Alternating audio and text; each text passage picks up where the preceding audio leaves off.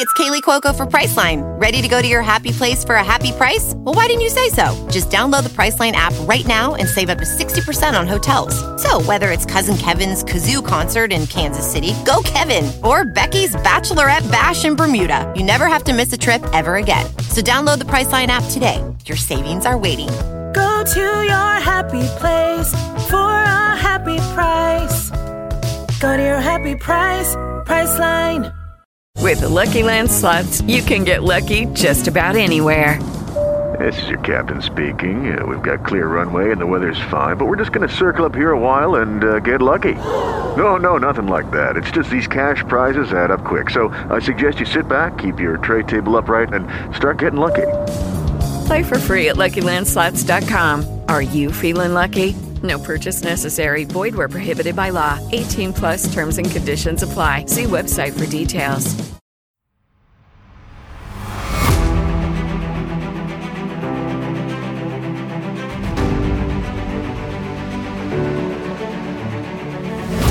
What's up, party people, and welcome to Countdown to Classic, where it's not my opinion that counts, but yours.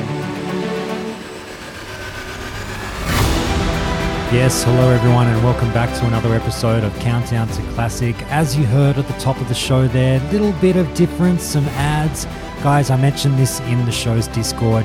Please, I ask for your patience as I explain that after four and a half years of no commercials on Countdown to Classic, I got an opportunity to finally put some ads on the show and create a little bit of a more passive revenue stream for me through the show. Um, guys, look, a lot of blood, sweat, and tears has been poured into Countdown to Classic over the years. And quite frankly, whilst we've got these amazing patrons who do support the show, um, a little bit of extra help is something that I just couldn't say no to. And so, as a little bit of uh, more of a reward for the work that goes into the show, I did say yes to an uh, you know bit of extra ad revenue.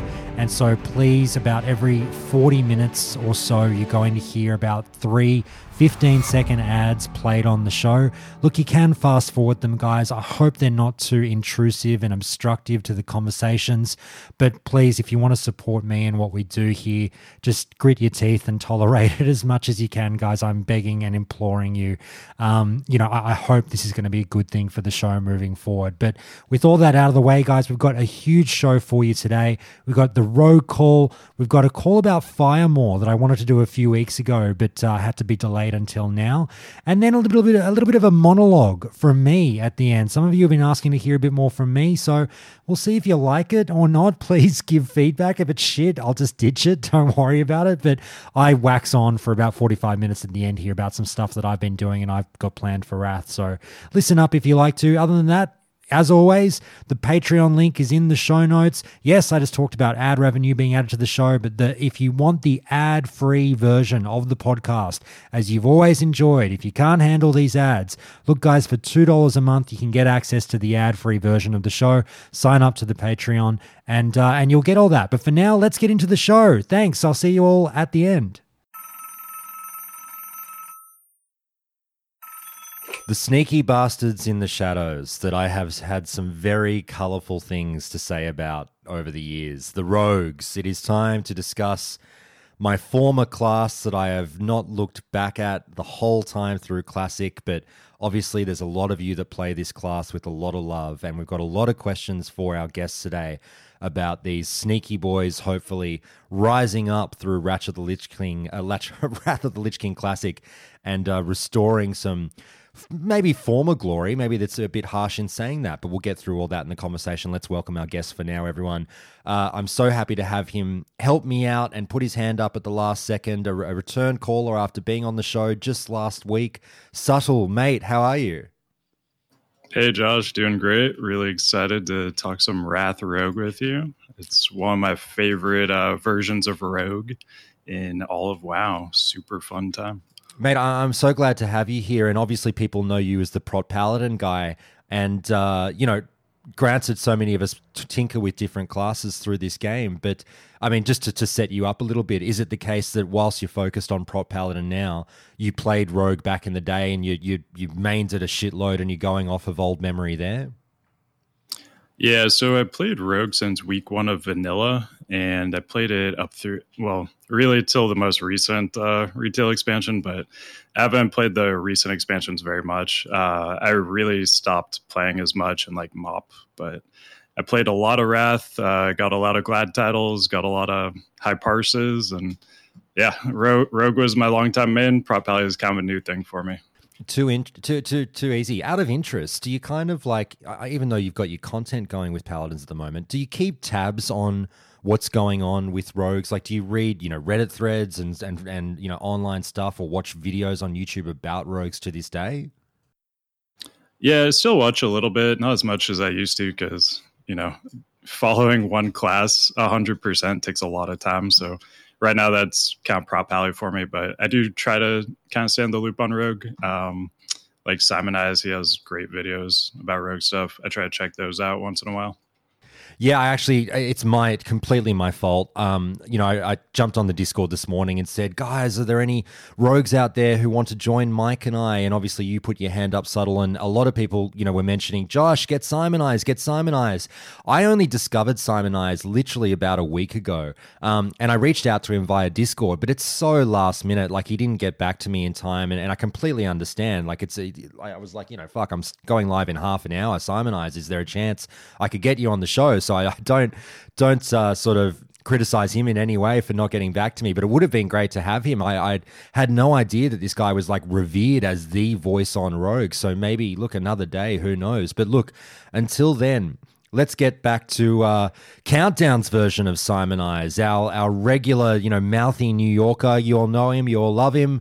Balls of steel, Mike. What's going on? How are you, mate? Hey, Josh. I, am great. I'm glad to be here. I'm glad. I'm really happy to talk about uh, Rogue. This is probably the, in my opinion, the best iteration of Rogue in WoW. Uh, like full stop. I the, the like the way in which they just they buffed rogues for Wrath is is it's incredible. That's great to hear, and we'll we'll get all into it right now, guys. Look, strap in for the next ninety minutes or so. Here we go. Look, I'm going to start you guys off with the same question that I started Subtle and Tear off last week with Paladins, and just some very broad strokes. We're going to get into the nitty gritty. You know, obviously, I've got some questions lined up for you on the specifics, but let's get warm and fuzzy, guys. Mike, I'll start with you, and I'll get Subtle to piggyback off of your answer. Um, what is it about rogues that makes them fun for you in Wrath? Why does it make you feel good to drive a rogue? Uh, for me, uh, I really like um basically just the the amount of the amount of tool the the extra tools that rogues get in Wrath. Um, know, I also just I also just like like the quick like APM gameplay for me. Like it, as as being a younger person, it, it keeps my attention more than just you know uh, just waiting for cast bars to finish. With uh, with the fact that you know rogues have uh, only a one second uh, GCD. I also just like uh, melee, uh, being in, in melee. I've always preferred playing melee classes, so uh, th- those are those are just the main things off the top of my head.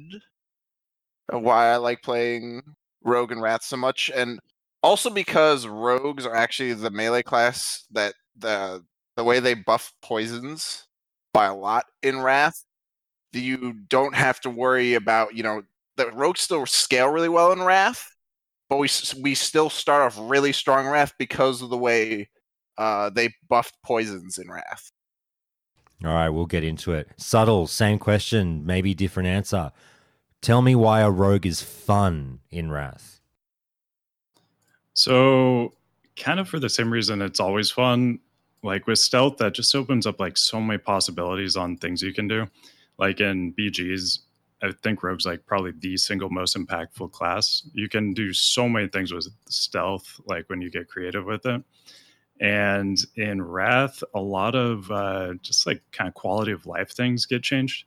So like energy is no longer in like ticks of 20. You just get like it's like 0.1 energy or one energy every 0.1 seconds.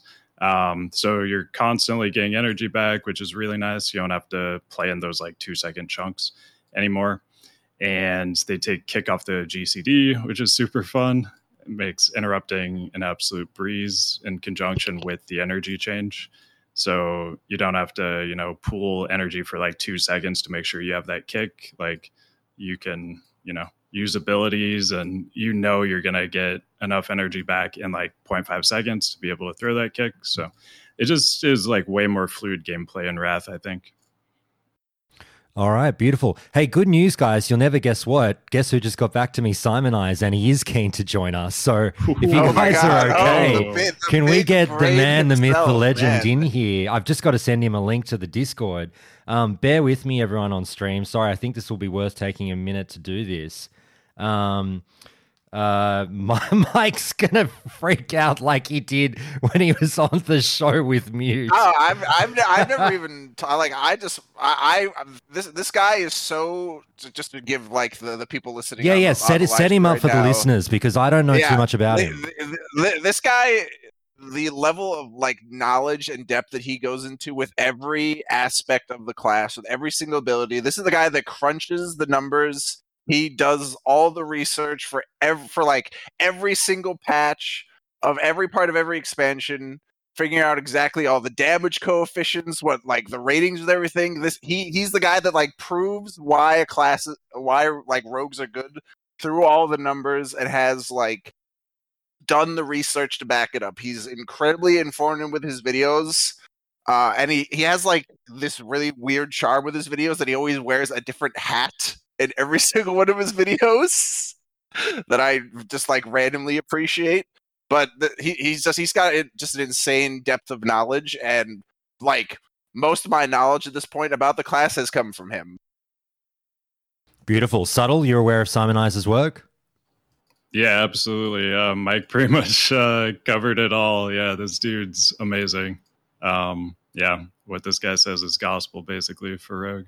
Very good. Yeah, I, like I said to you, I feel bad that I only found this guy like a week ago. And, you know, like I always sort of mention on the show, I sit in bed at night and poor Patricia, my wife, has to, you know, many nights of the week endure me watching WoW content. You know, like I'll, I'll throw a subtle video on or I'll throw, you know, whatever I'm in the mood for on the night.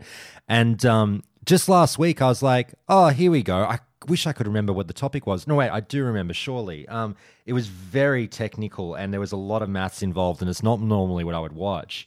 Um, but it was something going through like coefficients and whatnot, like Mike said. Was it the armor pen one? Yes, yes, yes, yes. I think it was the Yes, armor pen yeah. one. Exactly. And um and he was wearing the hat and I was like, huh, okay, I I guess maybe he's doing a bit or something. I don't know. And then I watched a second video and he had a different, like, you know, it, obviously very uh what's the word I could use? I was- well, I was going to say an extravagant hat or notable hat of some description. And I was like, oh, okay, I see this is a bit of an ongoing bit. That's a bit of fun. Um, so yeah, it's definitely uh, put his personal stamp on his content for sure. A bit of fun, but the guy clearly fucking does know what he's talking about. So yeah, let's um, as soon as as he's in the Discord, here he is. I think yes, he's just joined, and I'll open up a permission for him. Here we go. Yeah, he, he Uh, he's the dude that backs up uh, like with everything he says with the hard with the hard numbers. beautiful. Okay, done. He, he's Done. he's he's like he's the guy where he's like, show me the receipts. He's got all the receipts. I'm ex- I'm excited for the for the, the spontaneity of He's, this. he's about. Yeah, to I'm jump super in. excited. I wasn't expecting that. and, and more and more to this guy's credit, like even the, the knowledge I have gained from a, from Wrath Rogues that I was going to talk about on here was pretty much going to come directly from the research that he's done about about Wrath hmm. Rogue. Oh, here he is. He can hear us now. Simon, are you there? Hello, yes, I'm here. Hi, mate. Look, thank you so much for for uh, at the very last minute taking up this invitation. I, I cannot thank you enough. We've been gushing over you over the last five minutes since you got back to me with that message. I I was just lamenting to the guys. I was like, "Oh, this is my mistake. I've stupid. I've been so busy this week. I've left it to the last minute." Everyone, you know, was like, "Josh, get Simonized, get Simonized if you're talking rogues." And I was like, "Oh, okay, okay, I'll rush at the last second. And I really thought, you know, you might be busy and and acceptably busy. You know, if you, I only messaged you half an hour beforehand, but here you are at the last second, and we couldn't be happier to have you, mate. Well, I, I'm happy to be here. You know, I, as I told you, I, I just hopped out of the shower and sat down to my computer, saw this message. I'm like, well, of course, of course, I'll come on here to talk. That's very, very kind of you, mate. Look, I, I said to the guy, Simon, I should repeat to you, I, I have to admit, I'm not going to lie to you. I only discovered your content last week, and I was just telling the story to the guys of me watching a couple of your videos for the first time, and and being very impressed with your handle on the game, and also getting uh, acclimatized to your shtick with the hats and everything, which I think is fantastic. Um, but mate, we're discussing. We, we literally, you've only missed the first five minutes. All I asked the guys was a little bit of fluff about. Tell me why Wrath Rogue is fun to you. We're going to get into the really specific stuff very soon, so don't worry, you'll get your time to shine. But mate, if I can get Absolutely. you uh, on the same question, tell me, you know, maybe as compared to vanilla, as compared to TBC, why is the Wrath Rogue fun to you? Uh, well, in, in Wrath, you've got two two town specializations that are they're good and viable in raiding. And for me, the more fun one is definitely combat. And it, what I like doing, which you could do in Burning Crusade 2, is stack up your cooldowns together and the like skillful use of your cooldowns, knowing when to pull the trigger on them to get the most value out of them. You know, it was very fun. You pop off, you do so much damage when you're hitting two targets with Blade Flurry. And the change, you know, going forward to Wrath is that you get yet another damage dealing cooldown that you can stack up together with the Killing Spree talent at the end of the combat tree, uh, which is very cool. Jumping around the battlefield, smashing everyone. Oh, it's great. Excellent, excellent. Simon, sorry, I meant to mention. Um, if if you happen if you're okay with turning on a video, mate, you're more than welcome to. I, I, am doing a video thing, um, but if you don't want to, you don't have to. It's all good, mate. As you said, you just got out of the shower. I don't want to bug you or pressure you into it at all if you don't want to. No, that that's all right. I'm while you're talking, I'm sitting here trying to get it set up right now. all good, mate. All good. Um, look, guys, I'll, I'll I'll let Simon do his thing. I'll throw it to you other guys while he's getting ready. Um, you know, I, I wanted to have a little bit of a quick discussion before we get into the Wrath specifics about how you guys went through TBC. And, and Mike, you'll be able to speak a lot more on this one, obviously, than, than Subtle might be able to because he played a Paladin through TBC. But um, I've mentioned many times on this show that I, I do feel very bad about the treatment that rogues got through TBC from the community at large. And I saw this on my server, it was on all the servers a, lot of information went out in the lead up to TBC from the content creators saying, Rogues are trash. Don't take a rogue. Blah, blah, blah. Melee in TBC. How could you even consider it? Fuck off, warriors and rogues. Blah, blah, blah. And as we all, you know, know, you can clear content with anything in this game. It's it's sweaty min maxes that obviously really get very picky about who they're taking to heroics and raids and whatnot my opening question, Mike, is I think it's so unfortunate that that happened. How did that affect your life as a rogue through TBC? And we'll we'll get to the wrath aspect of this discussion very soon. But let me start you off there, Mike. Uh, so I'm a bit of a uh, odd one out for myself specifically because um, I never had a problem getting you know uh, groups for heroics or being a part of a raid because when I was in a raid, I was the raid leader. Uh, and whenever I was running heroics, uh, I I was just doing it with guildies. But I think you know the main thing uh, to speak with, with about why rogues feel like they got the short end of the stick is because in TBC ra- rogues just just lacked that raid utility that so many other classes had.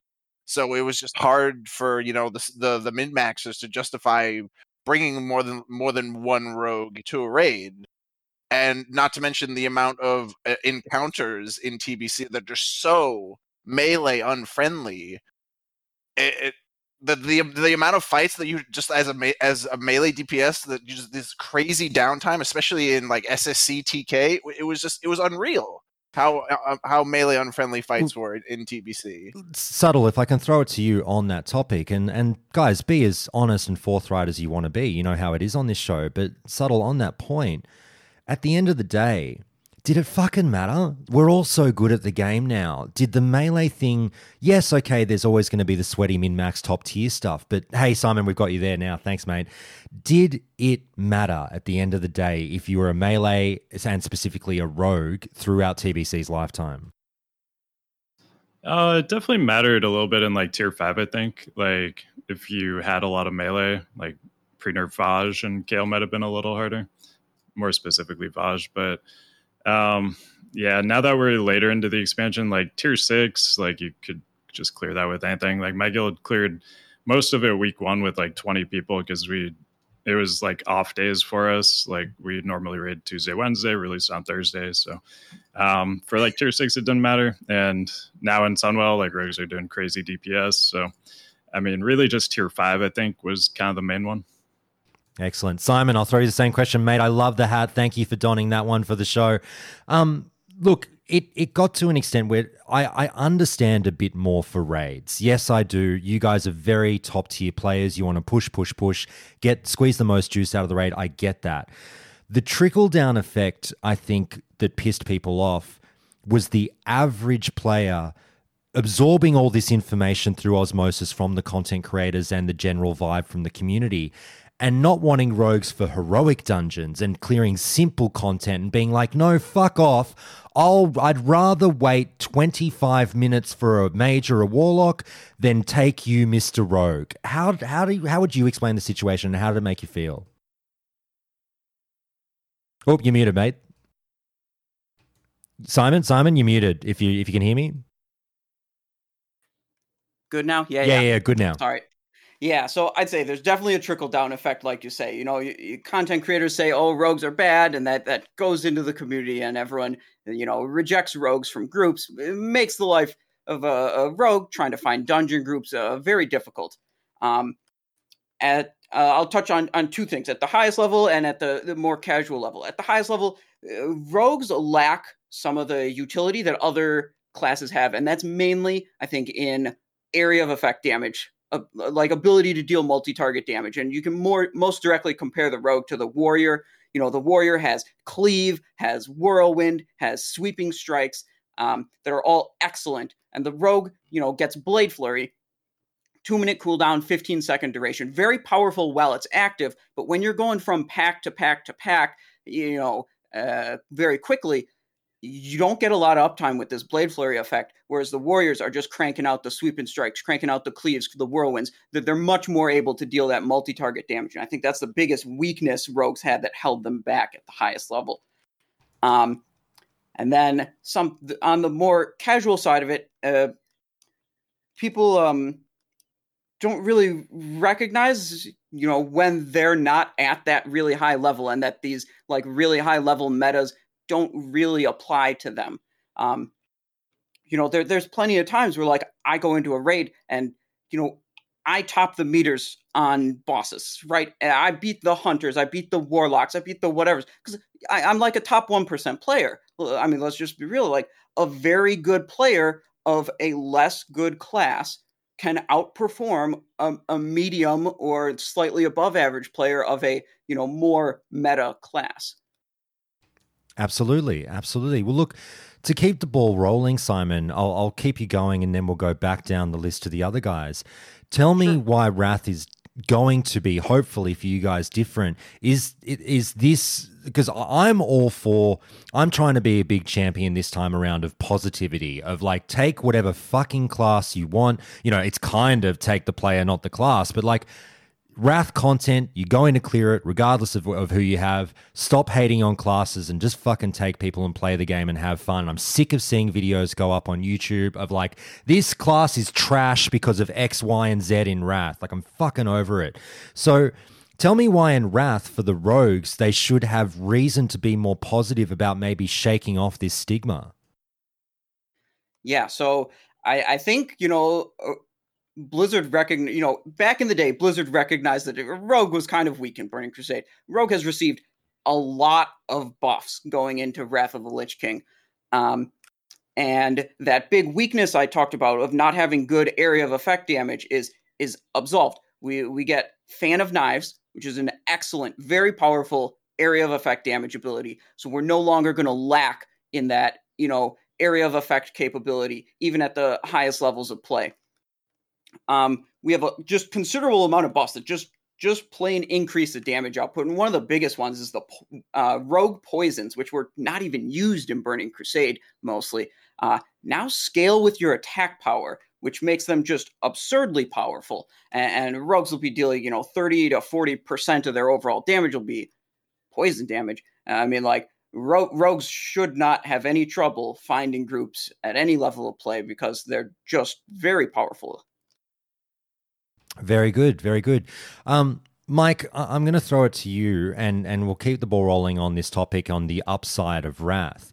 Um, if I can just sort of set you up with a softball, uh, you know, I'll lob one over the plate for you to knock out of the park. Now, an idiot like me, the layman, Mike says, um, "Look, it's great what Simon is saying. I've definitely heard this that the PVE utility and damage and buffs and everything for, for rogues is fantastic. You guys definitely become a little bit more godly in PVE.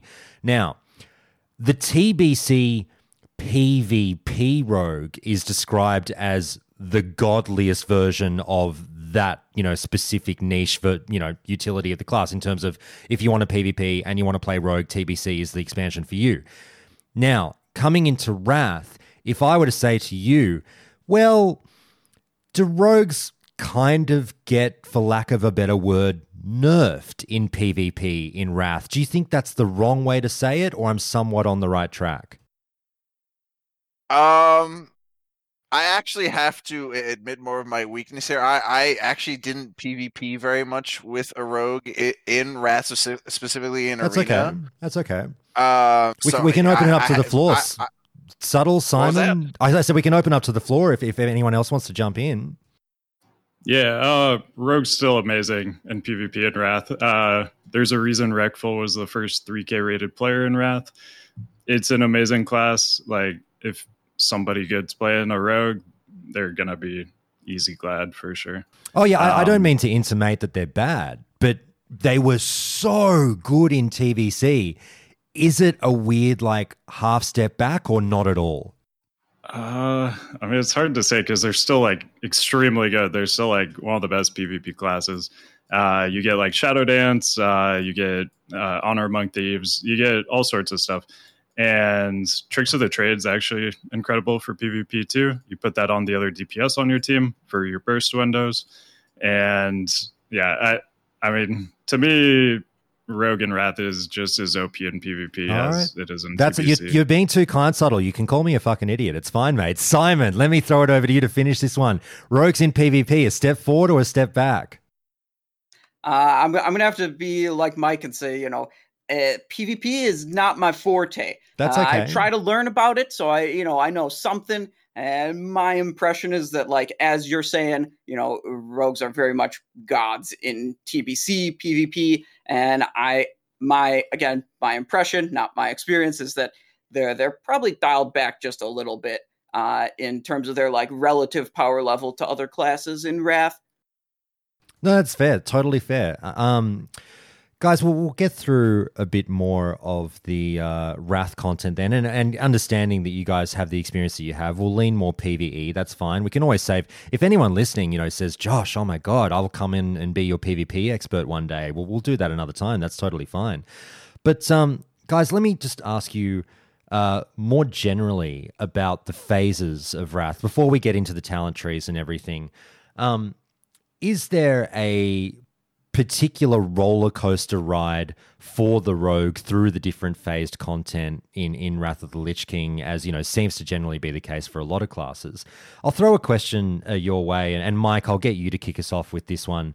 Um, and I found the following quote on uh, the subreddit as I usually do and I'll quote this uh, user Drugan, uh, Dra- Dragunav who said this Mike Rogues are good from the start with assassination spec. Still good at the end, but if I remember correctly, combat takes over and is there in the top three to five if you know how to play.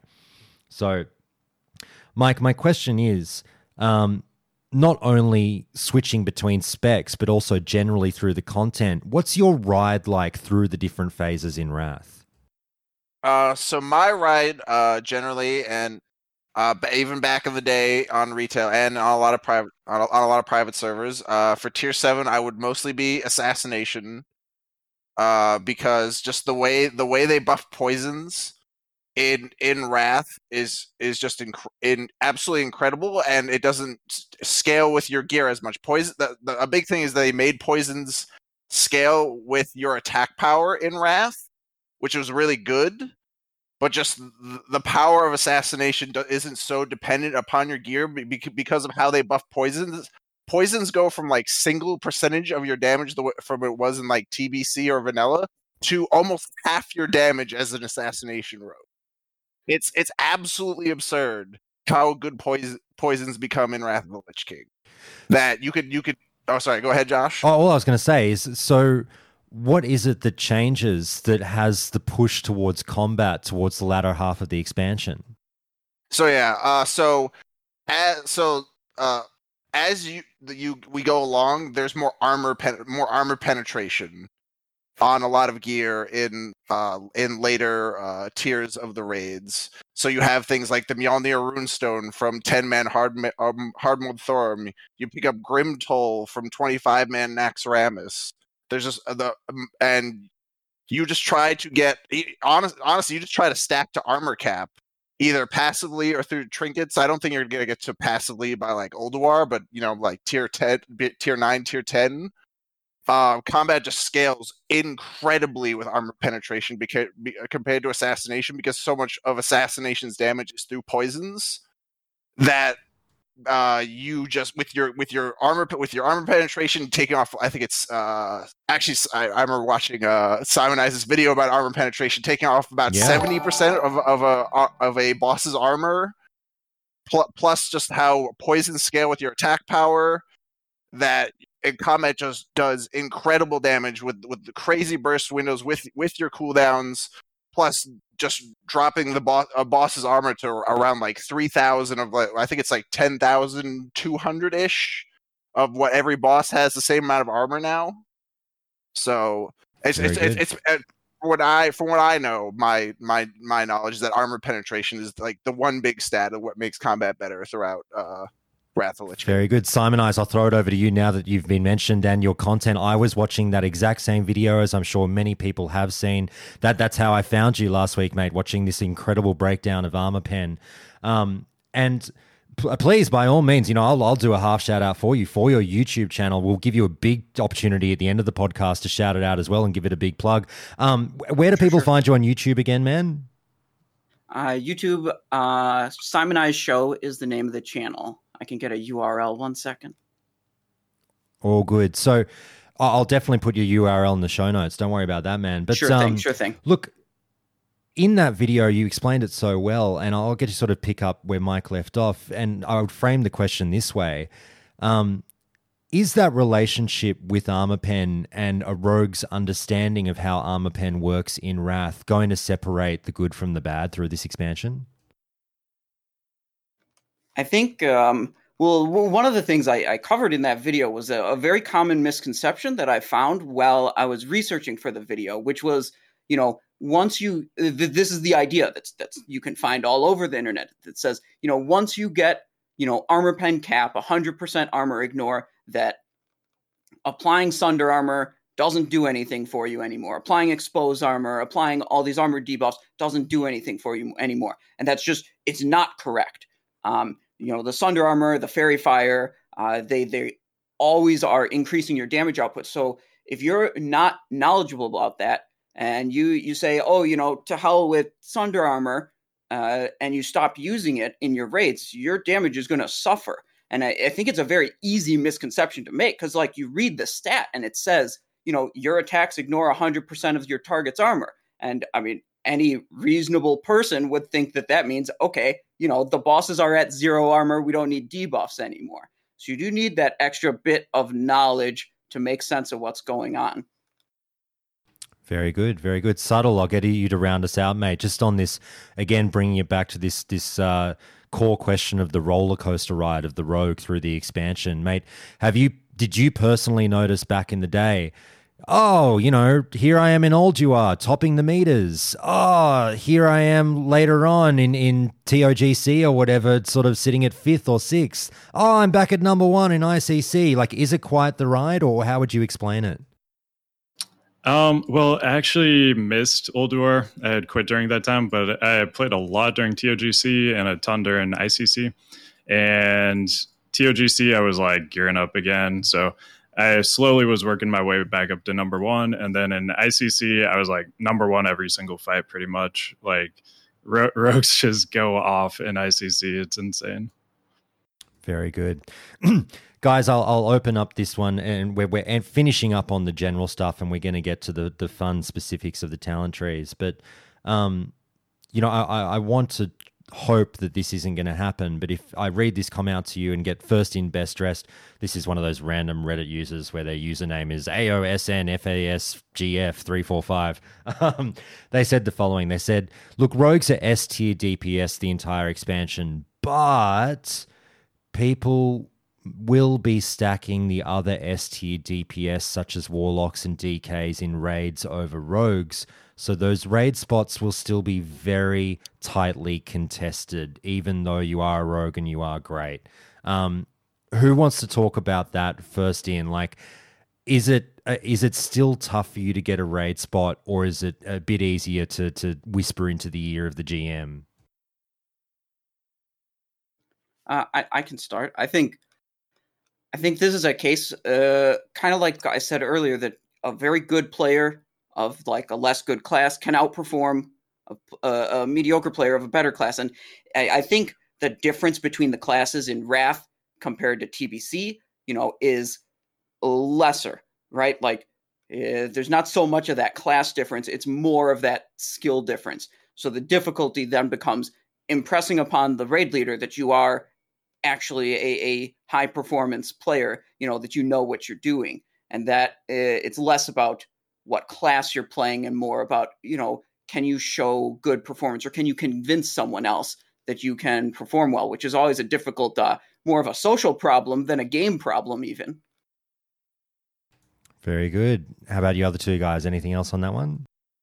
Uh, I would say on that one that uh, Wrath uh, the the only as someone who's played with a lot of private servers, the only in, the only specific uh, raids or encounters that I know where guilds specifically went out of their way to stack certain classes was Zero Light Yogg, where where the only the sweatiest top end guilds going for like server first would just stack the shit out of affliction uh, affliction locks.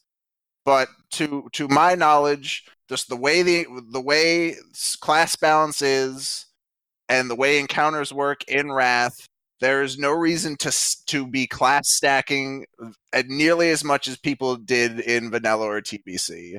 Classes are class balance is so much better, and every class is and spec is so much stronger that I, I think you're just robbing yourself of of raid utility, just trying to just stack a certain class over over another. Okay, subtle. Anything on this to to finish us off? Uh, they pretty much covered it, but yeah, it should be way easier to get a raid spot in Wrath as a rogue compared to now. And yeah, it's it's all about you know. I mean, this is where they started doing like the bring the player not the class thing, and that's pretty much fleshed out by like the patch we're going to be playing. So yeah, uh, like if you know somebody who's like a sick rogue, like you're not gonna sit them or ask them to like re-roll a warlock or something. Like if you can find some sick rogues, bring them in for sure. All right, very good. Guys, thank you so much for sending your questions in Twitch chat. You know, I'm very, very bad with rogues, so I really appreciate that. I will need the help. So thank you so much, Ryan, for sending that stuff through. Thank you, thank you, Chingla. I will pose that question, those questions to the guys. And and uh, guys, I might throw in one question now and some others later before we'll get to the talent trees uh, right after this one question. Look, Simon, I'll, I'll throw it to you. Obviously, uh, uh Nogs is kicking us off and said, question for Simon. Do you think guilds will be willing to invest that much time into gearing assassination only for them to drop the gear in the bank for combat arm penetration? Um, I think uh, there's not so much to worry about, uh, like dumping gear in the bank, um, because in each phase of uh, Wrath of Lich King, you're going to be replacing almost every piece of your gear, anyways. So, you know, say come Trial of the Crusader, you want to make the switch to combat, or come Icecrown Citadel, you want to make the switch to combat. You're dumping all your old gear anyways. Uh, you know, you're dumping all your assassination gear from the previous um, uh, phase, anyways. So you're not really wasting anything. And outside of the weapons and a little bit of like how you gem the items, a lot of the items are similar between the two specs, right up till you get to the end. Uh, you know, uh, Trial of Crusader, Icecrown Citadel, where there's going to be a couple pieces that are different from Assassination to Combat. Uh, because again, that preference for the armor penetration, where the combat rogue wants to cap armor penetration, and the assassination rogue is kind of like, ah, oh, whatever, I'll just pick whichever pieces have the most stats on them. Hey, it's Kaley Cuoco for Priceline. Ready to go to your happy place for a happy price? Well, why didn't you say so? Just download the Priceline app right now and save up to 60% on hotels. So, whether it's Cousin Kevin's Kazoo concert in Kansas City, go Kevin, or Becky's Bachelorette Bash in Bermuda, you never have to miss a trip ever again. So, download the Priceline app today. Your savings are waiting. Go to your happy place for a happy price. Go to your happy price, Priceline. Okay, round two. Name something that's not boring. A laundry? Ooh, a book club. Computer solitaire, huh? Ah, oh, sorry, we were looking for Chumba Casino. That's right. ChumbaCasino.com has over 100 casino style games. Join today and play for free for your chance to redeem some serious prizes. ChumbaCasino.com. No purchase necessary. Full prohibited by law. 18 plus terms and conditions apply. See website for details. With lucky landslots, you can get lucky just about anywhere. Dearly beloved, we are gathered here today to. Has anyone seen the bride and groom? Sorry, sorry, we're here. We were getting lucky in the limo and we lost track of time. No, Lucky Land Casino, with cash prizes that add up quicker than a guest registry. In that case, I pronounce you lucky. Play for free at LuckyLandSlots.com. Daily bonuses are waiting. No purchase necessary. Void where prohibited by law. 18 plus. Terms and conditions apply. See website for details. Very good. Very good. Um, Look, Mike, let me kick you off on the, t- the talent trees, and we'll start with assassination, like we've already mentioned, very powerful at the start of the expansion. Mike, you know, uh, you know, we've had him on the show many times over the years. Kevin Jordan, our friend, uh, you know, designer at, at, for many of these abilities and talent trees, along with the rest of the team. Um, you know, hopefully we'll get Kevin on at some stage uh, for an episode here to talk about a bunch of things in regards to Wrath. But Mike, if I were to ask you to play the role of uh, Kevin's, you know, manager or what have you, in, back in the Wrath, at the end of the Wrath expansion, let's say, and you sit him down in the office and it's time for his review, and you're staring at his work on the talent trees. Tell me what you'd be saying to Kevin on the positive side of things with the assassination tree. What were the best new features that were brought in and why? And what are you patting him on the back for? Uh, so for me, uh, just a standout that are specifically the new additions. The top three that, that, that come to my mind is um, would be focused attacks, which uh, give all your uh, melee criticals a hundred percent chance to give you two energy. Uh, overkill, which is when you come out of stealth for 20 seconds, you get 30% additional energy. Uh, cut to the chase, the which basically gives your your your your combo point uh, dump in uh, assassination, which is Envenom, hundred percent chance to refresh slice and dice. So there's uh, there's less basically um, management with trying to keep up multiple buffs. You just have you just put up slice and dice, and then and and, and Venom is just keeping it up, and you, you're just basically you're using something that directly increases your damage while instead of just going through the tedium of just keeping up slice and dice. Uh, and uh, let's see. Uh, yeah, those and Hunger for Blood is like cool, but uh, for like if just to do more damage, but it's kind of uninteresting because it's just a buff that you just keep up every minute that just it just generically increases your damage. But to to me, cut to the chase and and focus attacks are just like so much fun. Having cr- critting in WoW is fun, and getting more energy to use your abilities more often for critting is just so much fun to me. Okay, well, if I can just quickly keep you going, then we'll throw it to the other guys. Now I turn around and say, Kevin, you did great work on that. You know, and again, Mike putting you in this role. If we then turn to the negatives, what would you criticize Kevin for, if anything, in the assassination tree in Wrath? Uh, yeah, yeah. Like like I said before, I think Hunger for Blood is it like in, incredibly uh, boring and just like like feels very generic ability. While it is good, I it's literally just a button you have to hit once every minute and just make sure you keep it up. There's like there's really not much nuance to any of it. Um I think they they change some of just like some of the like the talents further down the tree that just like generically increases your damage. Maybe they, maybe they could have done some other stuff with that. Okay. Um but th- yeah, those are, I would say those are the main criticisms I have with assassination. I think there's way more positives to it uh, than than negatives overall for me personally, because like uh, the like, assassination just it goes from you know not very good to amazing in Wrath from Okay. just like just from those three talents I mentioned before.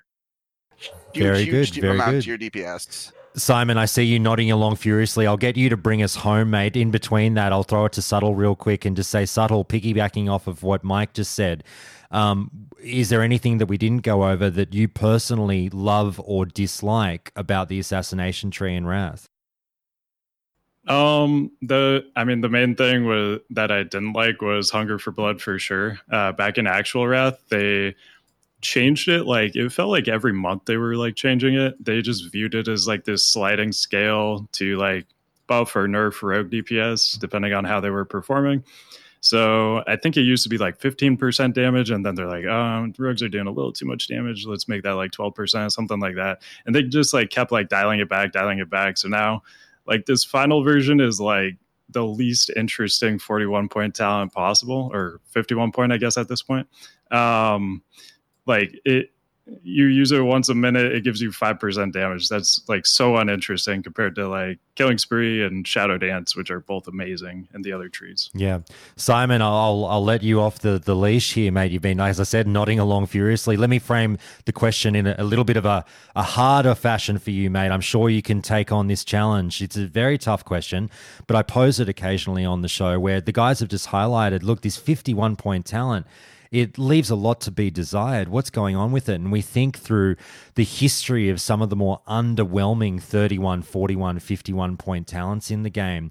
Where would you rank Hunger for Blood in the pantheon of disappointments? Is it the worst 51 point talent in Wrath?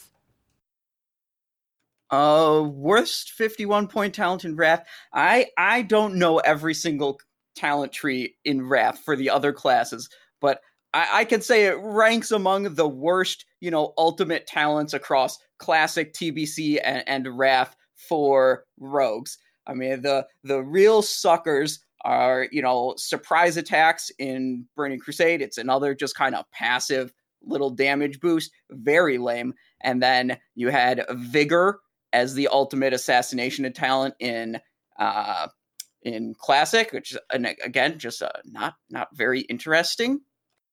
Although you know it did allow it, that's probably the best of those three. But you know, Hunger for Blood's bottom two. All right, all good. So, mate, I'll, I'll throw you the same question to finish this up. Anything that the guys uh, might not have mentioned or that they said that you furiously agreed with?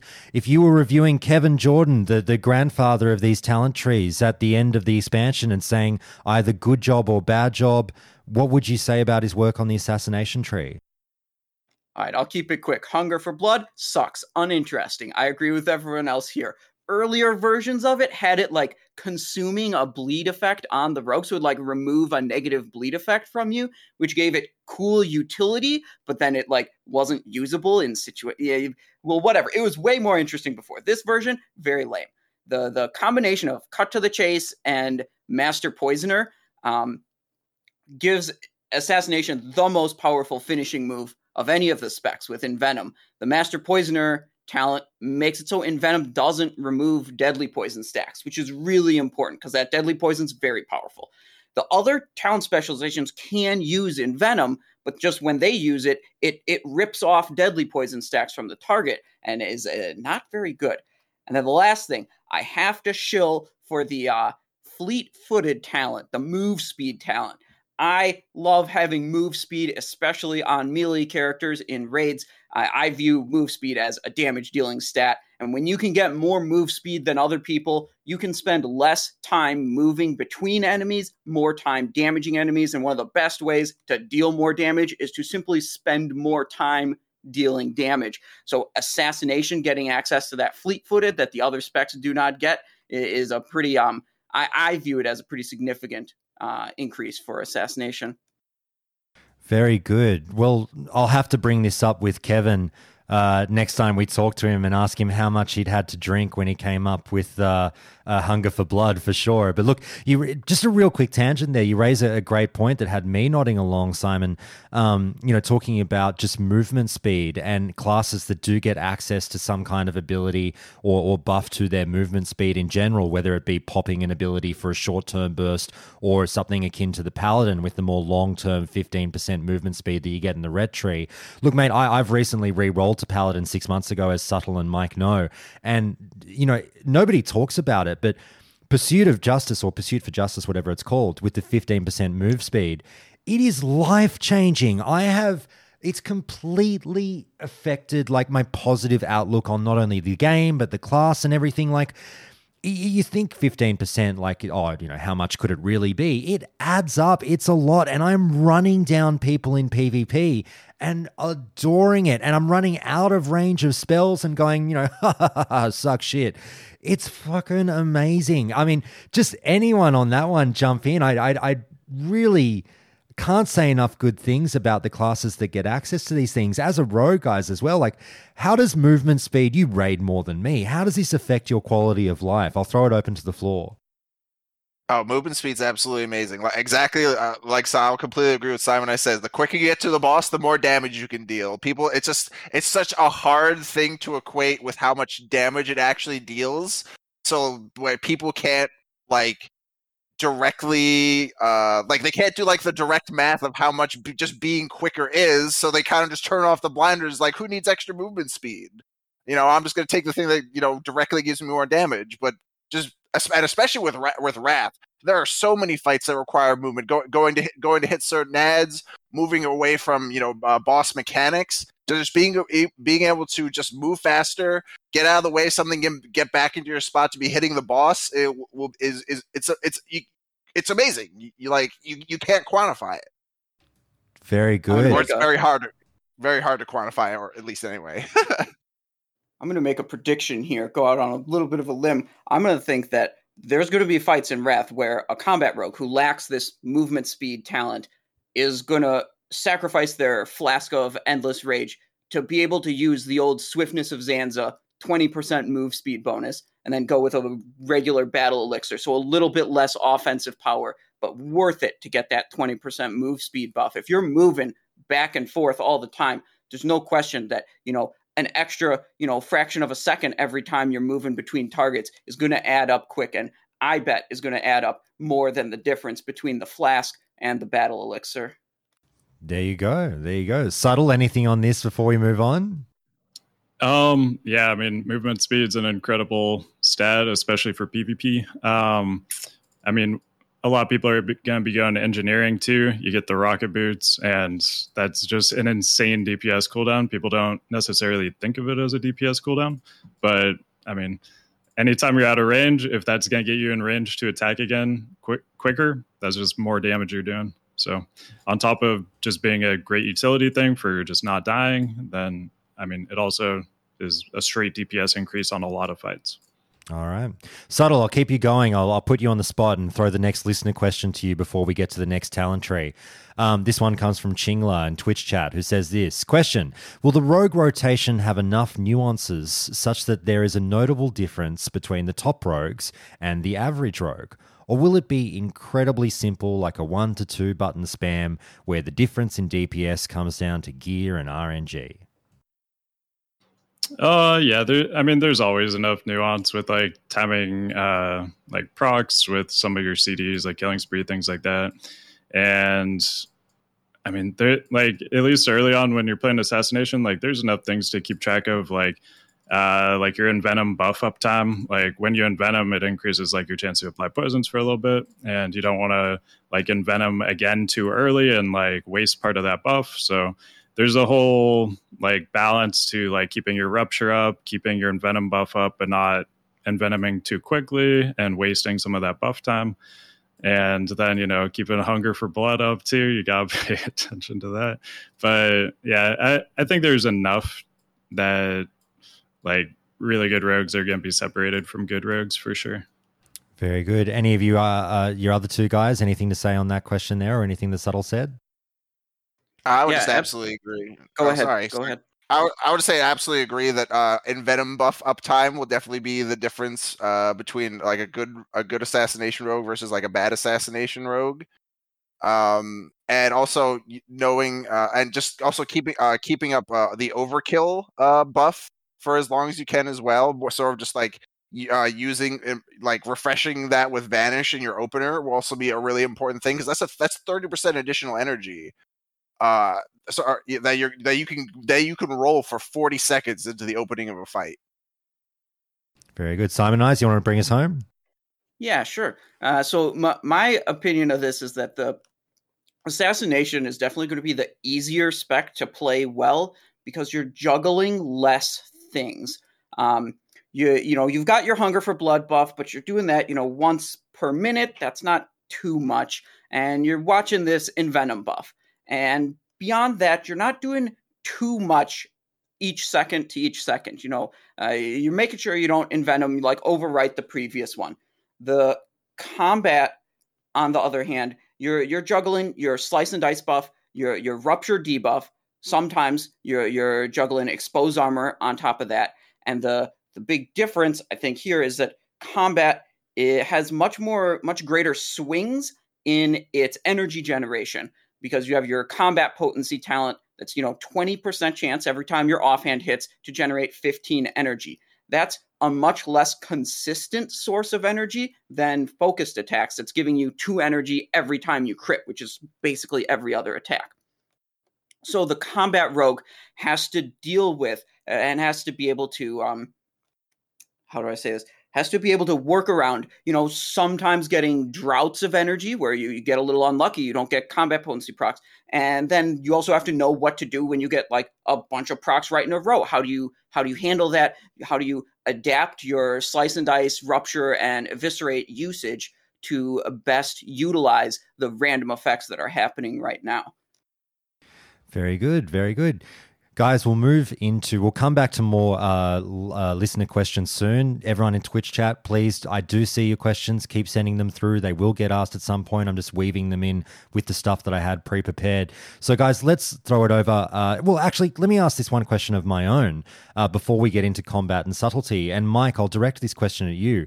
Please correct me if I'm wrong, because along the lines of that question referring to, you know, simplicity of rotations and whatnot. I think we've had discussions in the past, Mike, where you've said something along the lines of, "Oh my god, if you want the snooze fest gameplay, go with the I think it's the mutilate rogue in Wrath." Is that right? Uh so uh yeah, the the rotation for uh for assassination is a lot simpler. If you if you're new to rogue, like if this is the first time you're playing rogue in in classic, I definitely recommend assassination. The main reason why it's so much easier is, is exactly what Simon said. You're not you're not worrying about keeping up all these buffs because uh, you just put up a slice and dice once, and then you're just envenom because it's uh, it's it's just automatically putting back up a five combo point slice and dice. So you're just hitting you're just hitting mutilate to four or five combo points and then hitting envenom and making just making sure you don't lose that that uh, that Gotcha. buff up top. Gotcha. Gotcha. All right, guys, let's get into. Uh, we'll go to subtlety and we'll finish out with combat last. So, same question, you know, different answers maybe. I'll, I'll throw it open to the crowd first in best dressed. Tell me what Kevin did right and what Kevin did wrong with the subtlety tree in Wrath. How would you review and rate this one?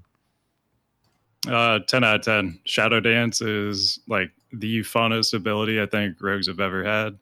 Uh, Honor Among Thieves is great too. Every time you or somebody in your group crits, you get a combo point. There is like, I think, a one second uh, ICD on that. But uh, there was a point, I think it didn't have an ICD early in Wrath, and you just got like infinite combo points. Your entire rotation was just eviscerate, eviscerate, eviscerate, eviscerate. It was super crazy. May, But- may Yes, I I- interject? Yeah, yeah, Yeah, yeah. go for it. Go for it. Yeah. So so the the it was in fact bugged at one point where the number of combo points it gave you was equal to the number of rogues in your party that had the honor among thieves talent. So you'd set up a party with five rogues who all had honor among thieves. You know, you'd start off, you'd hit one hemorrhage each. Someone would crit, then everyone has five combo points. then everyone does a five point eviscerate, at least one of those crits, and then everyone has five combo points, and you're actually just mashing eviscerate. Every global oh, is ridiculous and, and very bugged and got very much fixed to not do that anymore. I hear you laughing, Mike. Uh yes, that, that was what I was going to say, but si- Simon got to it first. So, and I, I, I actually even remember that meta of literally just going into fives with five rogues and just completely destroying everyone because of that bug. Very good, very good. Sorry, subtle. I, Back to I you, couldn't man. remember the specifics on that, but yeah, it, it was insane. I just remember everybody was just spamming eviscerate like crazy. But um, yeah, so Shadow Dance is awesome. Honor Among Thieves, awesome. Um, yeah, so Subtlety just gets all these crazy buffs, and like Shadow Dance on its own is just like so good, A- and it's like fun because like it opens up all these possibilities, like uh, like sapping people without actually going into stealth, and it, it opens up so many different PvP plays. Um, I must admit, I am seeing Shadow Dance for the first time now, and Mike knows that I have had some colorful words to say about rogues in the past. I am not a fan of rogues, and I see that talent. And I'm not going to lie, it makes me angry and shit my pants all at the same time. Um, I fucking hate you guys with a passion. Uh, you know, Shadow Step was bad enough and now Shadow Dance comes along, and I'm like, I, I relish killing rogues in PvP. But now having to deal with this, I'm like, you fucking pricks. Tell me, uh, I'll throw it to you, other guys, uh, Simon and Mike. You know, 10 out of 10s all round from subtle there, and absolutely not a negative in the subtlety tree. Do you guys agree or, or disagree? How would you personally review this tree? First in best dress, guys. Uh, I would um, definitely. Go ahead. Sorry, go ahead. I knew that would No, no, happen. no, I I'm set you up I'm for sorry. it. Go ahead. Go ahead, Simon. Go ahead. Okay, fine. Okay, fine. Um, I I've seen you know ridiculous shadow dance combos of you know opening up on people with just like back to back ambushes, and you you know you're backed up with you know being able to refresh cheap shot whenever you want to you know do your kidney shots. The ambush does so much damage. It's ridiculous. It it does too much. I dare I say too much damage. And with that talent right above Shadow Dance, Slaughter from Shadows, you're reducing the energy cost of your ambush from 60 down to 40, which makes it much, much more able to just throw these back to back to back ambushes during your Shadow Dance. Because the Shadow Dance only lasts so long. You're only going to have so much energy available there. But, you know, you're still going to cast three, four, maybe. Uh, probably maybe four ambushes plus you, you know your crowd control abilities like uh kidney shot or whatever and just just dumpster people oh man all, all I could say is I wish it was stronger. This whole tree was a bit stronger in a raiding environment, but then maybe, maybe that's asking for a little bit too much. I just really want to be able to raid with cheat death so I can, you know, stand in boss mechanics that would kill me instead of having to do them. I, I wish I could, you know, be competitive and have cheat death in a raid. Hey, All play right. Prot Pally if you want uh, cheat death in a raid. Fuck Ardent Defender. Fucking prot pally's overpowered. Fuck our Defender. I, I have. I've, Josh has. Josh has a vendetta with fucking rogues. I have a vendetta with fucking prot paladins. Yes. Oh, shit. Yes. All right, Mike, bring us on home. Look, are we truly is as Kevin just pulled off a flawless victory with subtlety? Uh yeah, I think subtlety's amazing, and I, you know, I have some experience with PvPing as a rogue and wrath, just uh, uh, definitely not as much as subtle. Uh, but Shadow Dance, the skill cap for playing a rogue was already high. It gets even higher with Shadow Dance. The just the amount we were already the masters of control, and now we become the gods of control. I was going to say though, Mike, to, to, to pull you off on a tangent on it. Like I, I do, I know this is a silly thing to say. You guys are all great players, but I stare at that as a fucking average player, and I'm like, oh, scratching my head, going, when do I prioritize this thing? How do I weave this in? Like I feel like this will really separate the use of this talent will really separate the good PvPers from the fucking idiots who don't know what they're doing. Oh, absolutely. The skill cap of a subtlety rogue in arenas is, is going to be absolutely extreme with Shadow Dance. The, the we're going to see some like there's going to be some crazy clips and plays in Wrath Classic of rogues with Shadow Dance, and I'm I will be there for every second of the entertainment. That'll be Shadow- the climax Rogue is the most fun I've had in PvP on any class. It it just makes the game so fun. And one like little like nuance that also adds like a bit of skill to it is when you're using Shadow Dance, you're outside of stealth, but you can use stealth abilities. So when it when you use Shadow Dance, it changes your bar, and you have to set up a bar that makes sense to both be using you know stealth abilities and out of stealth abilities, which isn't something rogues have had to deal with before. So the way you set up your Shadow Dance bar is actually a big part of like being good at playing Shadow Dance. Like having a bar that actually makes sense and is going to allow you to do all the things you want to do. Well, just to finish up on this, Simonize, if I can throw it to you, I'm a little bit confused because, you know, obviously I, I might have framed the question wrong earlier, but like I said, I feel like the overwhelming feedback on Rogues is TBC is when you are gods. And like, people, yeah, Rogues are amazing in Wrath, don't get me wrong, but I, I feel like people don't gush over the, the Wrath PvP Rogue in the same vein that they do the TBC PvP Rogue. But we're sitting here just absolutely losing our minds over Shadow Dance. And so I'm sitting here scratching my head going, well, hang on, why aren't PvP Rogues considered the God mode? Uh, I I'd imagine that has more to do with other classes getting buffed and being more competitive Right, right. than it does with the rogue individually. Like comparatively, you're probably not as strong. I mean, you you never have Warglaives of Azzinoth in Wrath to you know just a, an insanely powerful weapon that's you know perfectly itemized for your rogue to just dumpster everyone you come across. Um, uh, so, so may, maybe that's a little bit of it, and uh, I think may, mainly the other classes being buffed as well to be kind of brought up at least closer to the level of rogue. Yeah, very good. No, well said, mate. Mike, we'll throw in a listener question. I'll direct this one to you. Uh, this is Ryan again asking the following. This might have been attached to his last question, but I think they might be separate. Mike, why should I invest in a rogue's armor penetration gear in Ulduar when I can just invest in a warrior? Uh that is a very good question.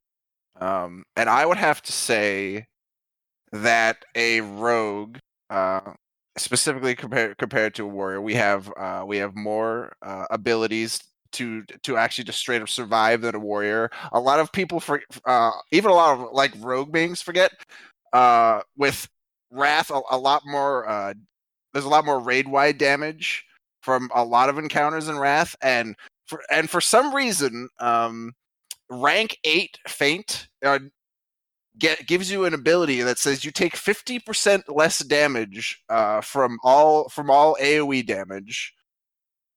We also have we also just have it, it just insane insane cooldowns for just speed cl- speed clearing through trash killing stacking blade flurry and killing spree and adrenaline rush uh, adrenaline rush gets put put down to three minutes. Killing spree and blade flurry are both at two minute cooldowns.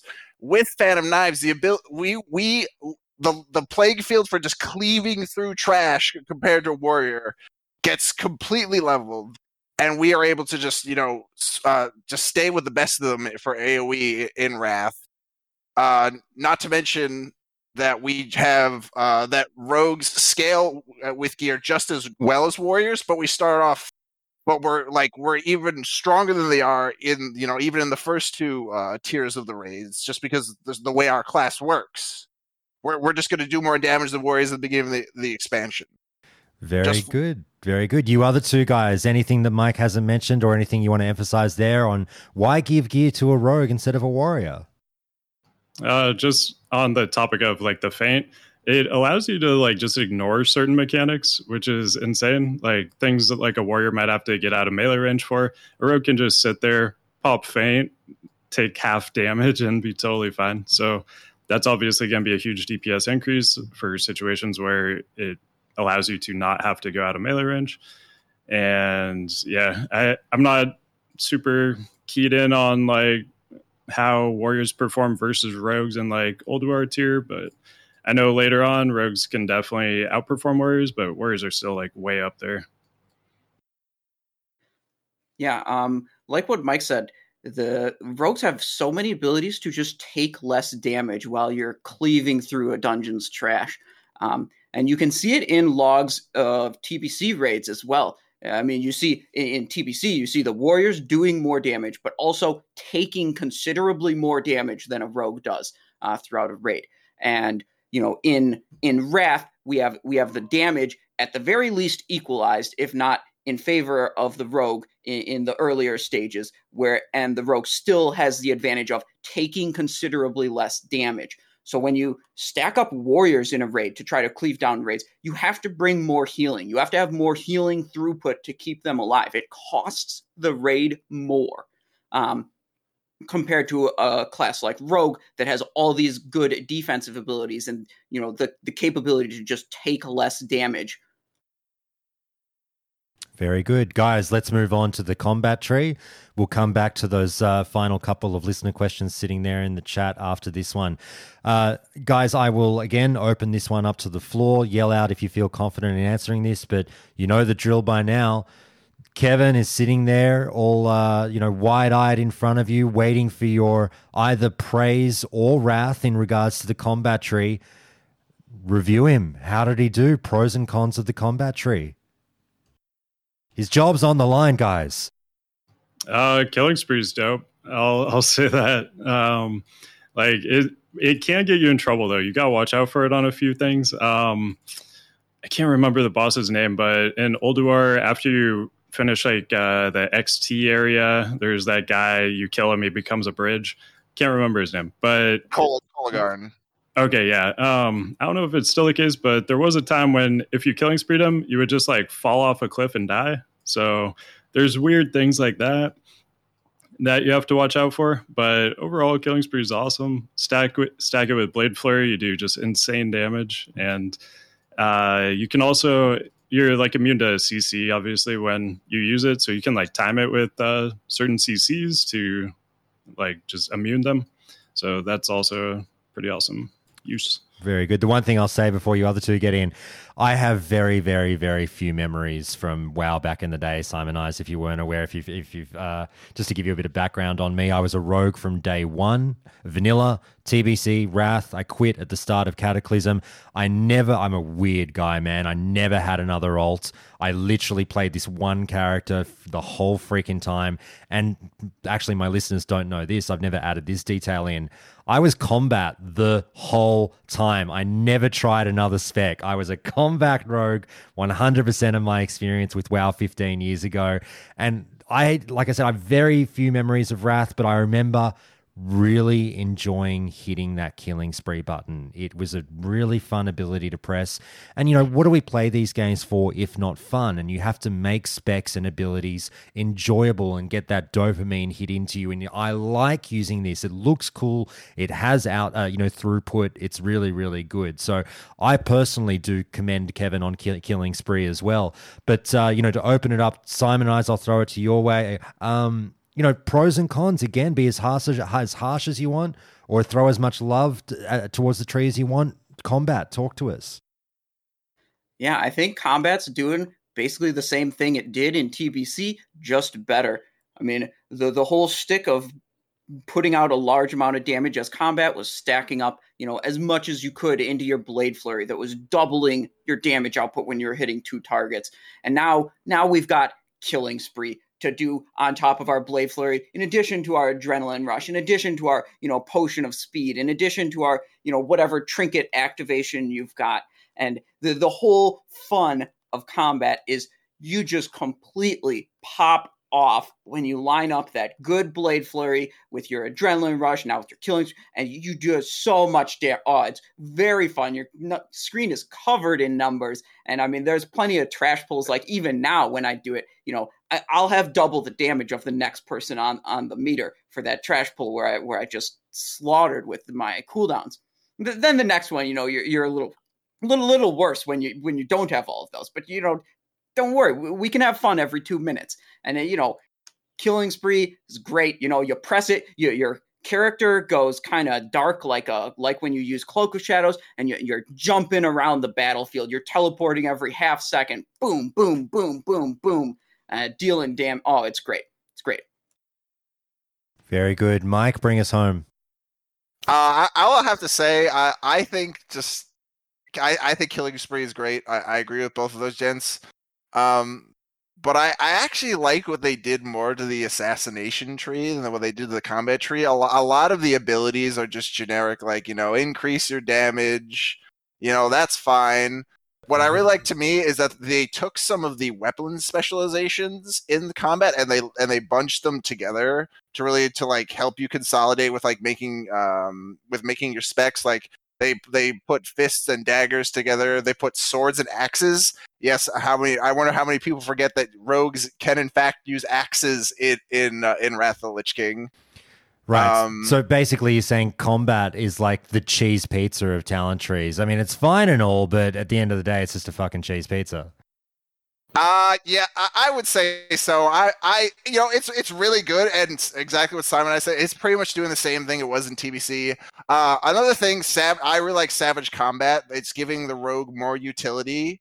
Uh, so basically, what Savage Combat is, do you know how uh, Arms Warriors basically uh, increase the the physical damage i- of everyone in the raid? Of, they cour- gave that of to course I well. don't. Who do you think you're talking to? All right, I don't know. Well, so they basically gave this. They basically gave the same debuff that Arms Warriors have in TBC to Rogue to basically to, to help give a Rogue more raid utility now.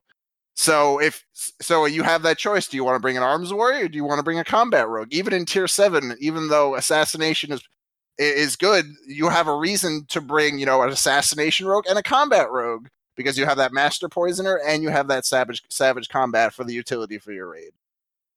Very good, very good. Maybe we need to, Mike. Maybe we need to introduce a uh, skli- a sliding scale of like pizza ratings for talent trees.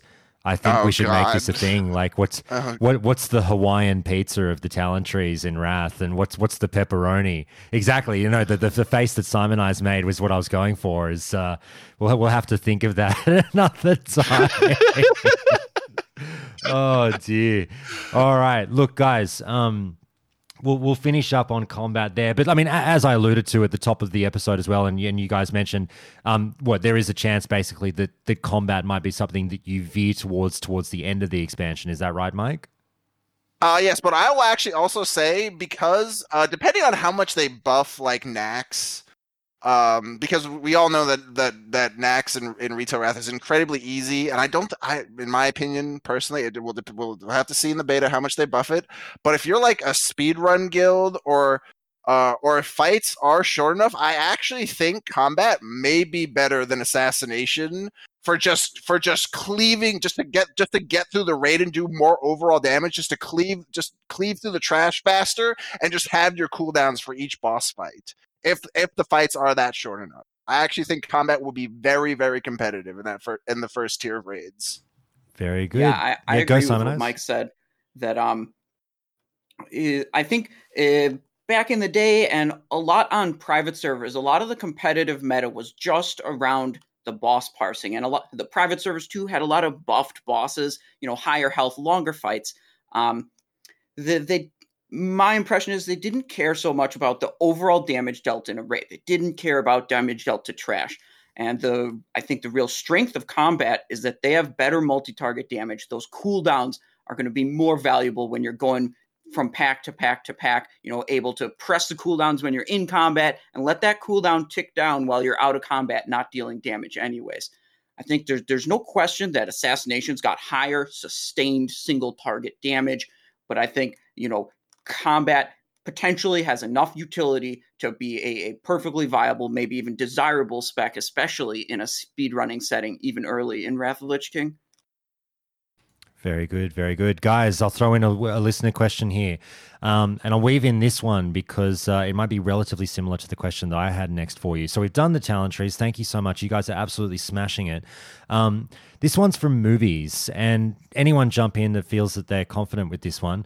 What wrath mechanics will be cheesed by vanish slash cloak, etc., etc.? Uh, Professor Putricide on his uh, phase changes. That's the one main one I remember. You could vanish like he throws like a potion on the ground and it stuns like your whole raid. But rogues could just vanish and vanish the stun, and you could just DPS him the whole time during his transition when everybody else in your raid is just stunned sitting there. So that's the main one I remember, but there's probably a bunch more. Any others from memory, guys? Uh, I'm not sure whether or not because we're going back to Naxxramas. I know I remember in Vanilla Classic you were able to va- you were able to if you timed Vanish perfectly to hit Maexxna's web spray. I'm not sure whether or not we'll be able to do that in Wrath again, but that's definitely one that I remember. But I, I don't remember exactly, you know, just completely ignoring certain mechanics in Wrath with Rogue. You, you definitely will use that stuff to take way less damage.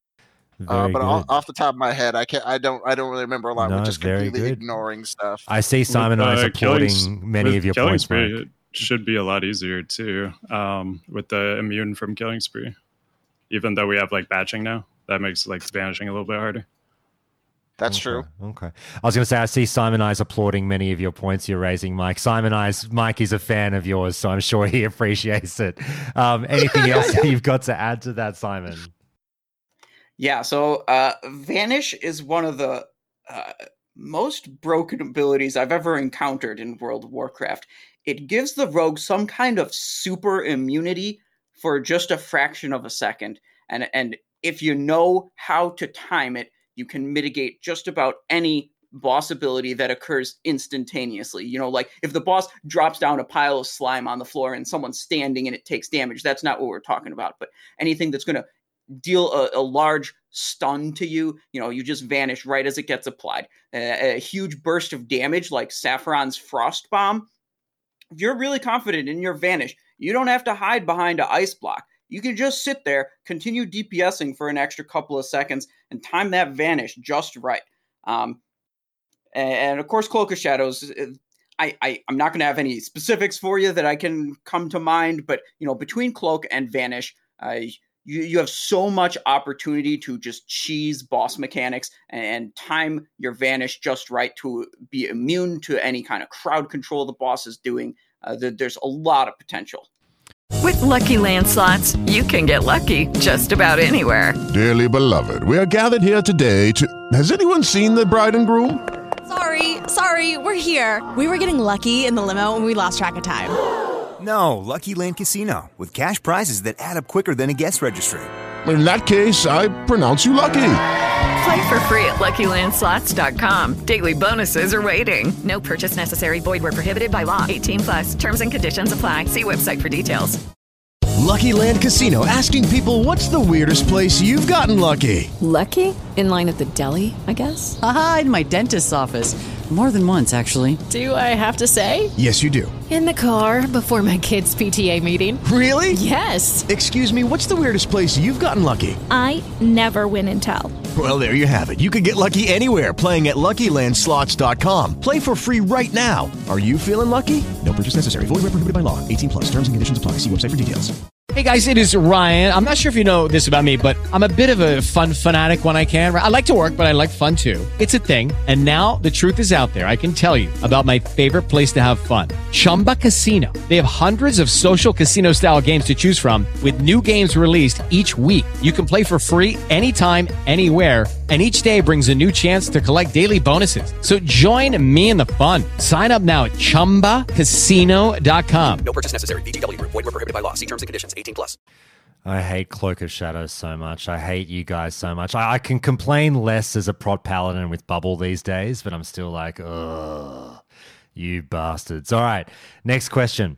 Um, this is a pretty intense one, so listen up, guys. And if you need a moment to answer, I understand. So here we go. Chingla asks the following With dual specs added in Wrath, will rogues be able to respec into subtlety and use premeditation along with improved slice and dice while having the tier 6 two piece bonus equipped during a boss pool countdown? and then respec and equip back into assassination build right before the boss pull. That one kind of blows my brain. Simon's putting his hand up. Please go for it, mate. So this is something a lot of people were asking and waiting to see if this would work. Um, and now that we have the beta, we've been able to do some testing. Um, currently, when you change your spec with dual spec, it does not remove your existing personally applied buffs.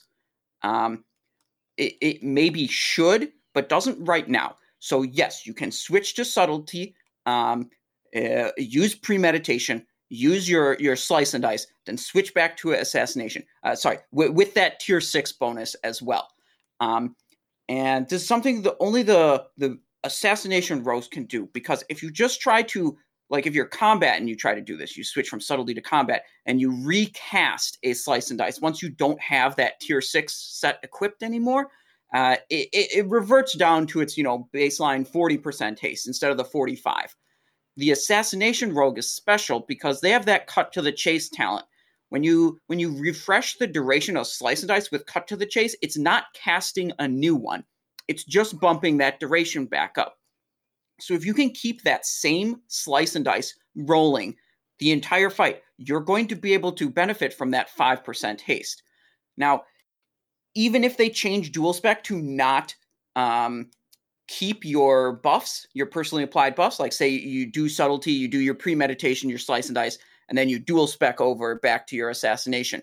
Um, if they make that remove your slice and dice, there's still potential to abuse this tier six two piece bonus that increases the haste of your slice and dice by 5% for, for those that don't know. This is a very big deal, 5% haste.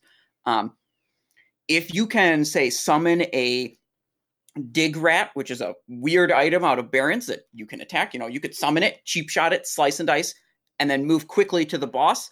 Uh, you know, you'll drop combat after killing the dig rat, move to the boss, cut to the chase to refresh it. Or maybe you have like a warlock, summon an infernal, let it go hostile, have something you can attack, build combo points on, slice and dice, then move quickly to the boss, uh, unequipping your slice and dice, or sorry, your your tier six between putting up the slice and dice and the boss. So you don't even need the dual spec to work the way it currently does to be able to cheese this uh, tier six uh, two piece bonus um, right now.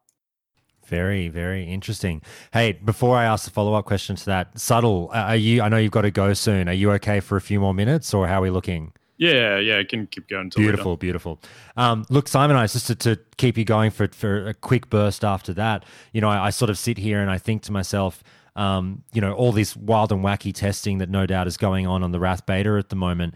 Um, you know, I, I hear a question like that, I hear your answer, and I sort of sit here and wonder, you know, is is it basically working as intended? And and even if it is working as intended, um, is it something that kind of should be a thing in a weird way? Is it is it weirdly OP? And and I'd ask you to sort of like tread. I, I say this tongue in cheek, mate. Tread carefully with your answer because you know several members of the classic team do listen to this podcast. And so people demonize me for asking questions the things that they don't want nerfed that we talk about on the show. And they're like josh don't put fucking ideas in their head blah blah blah. So yeah general question like is it do you think it's fine and not a problem? Or is it a little bit of a like oh i don't know if we should be able to do that. Um, i'm gonna be crucified too. Um I think it's kind of obnoxious, and the power level of doing this is high and high enough that if it's possible, specifically talking about any way to bring the tier six two piece bonus with you into a fight without having to keep the tier six equipped. That's what I'm talking about. Um, the power level of doing that is is high enough that I think if it's possible, people will do it. But at the same time, it requires kind of obnoxious setup.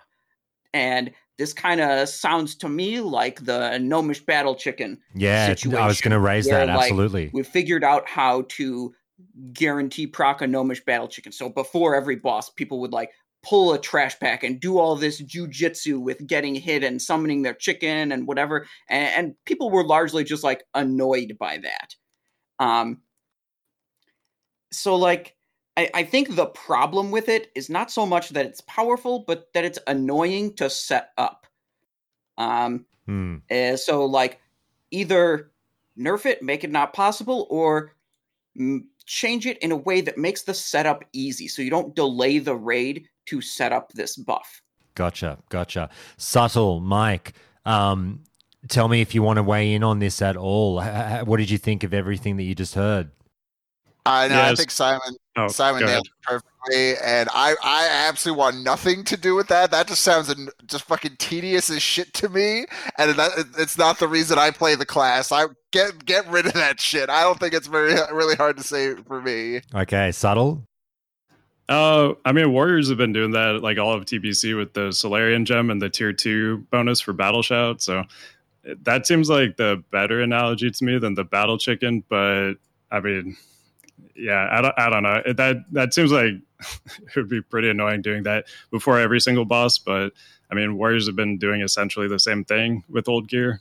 So I don't know. They haven't fixed that one, so I'm not sure if they'll fix this. Very good. Uh, Simon, we've got uh, Rookie of the Year from last week's show, Ryan, saying to you, Rookie of the Year for this week's show, you're doing so well, mate. You can bet if Blizzard doesn't fix this, that Kira will remove it on the logs. Would you agree with that? Oh, uh, I I don't know the mind of Kira. Uh, I have to say, um, uh, but what I would guess is that it might be really hard to detect because I don't think it gives a different spell ID for the slice and dice. I don't think. I'm not sure. But uh, it might be a very difficult thing for Warcraft logs to detect whether or not your slice and dice is like pre buffed with um, tier six, you know, two piece bonus. What maybe they could detect is like, did you walk into the fight with slice and dice? But you know that that could disqualify a log that was you know just carrying a slice and dice from the last fight, and then you wouldn't want that either. All right, very good, guys. We're getting on the, the, the home stretch now. We're very close to ending. Um, you know, someone did ask about the professions. It's one of those things that obviously, if you jump on YouTube, there's a million profession guides out there right now. Everyone is saying the same thing. You know, uh, JCNG, JCNG, JCNG for every bloody class. I know there's a little bit more nuance to it, but you know, for the most part, we hear this so much. Outside of you know more, I'm not going to ask you what should you take as a rogue. I just kind of want to hear you guys freeform jazz. I mean, is anyone going to surprise me? What are you guys taking as professions in Wrath? Simon, I'll start with you. I, I ain't taking jewel crafting, that's for sure. I mean, it's very strong, but it's boring and lame.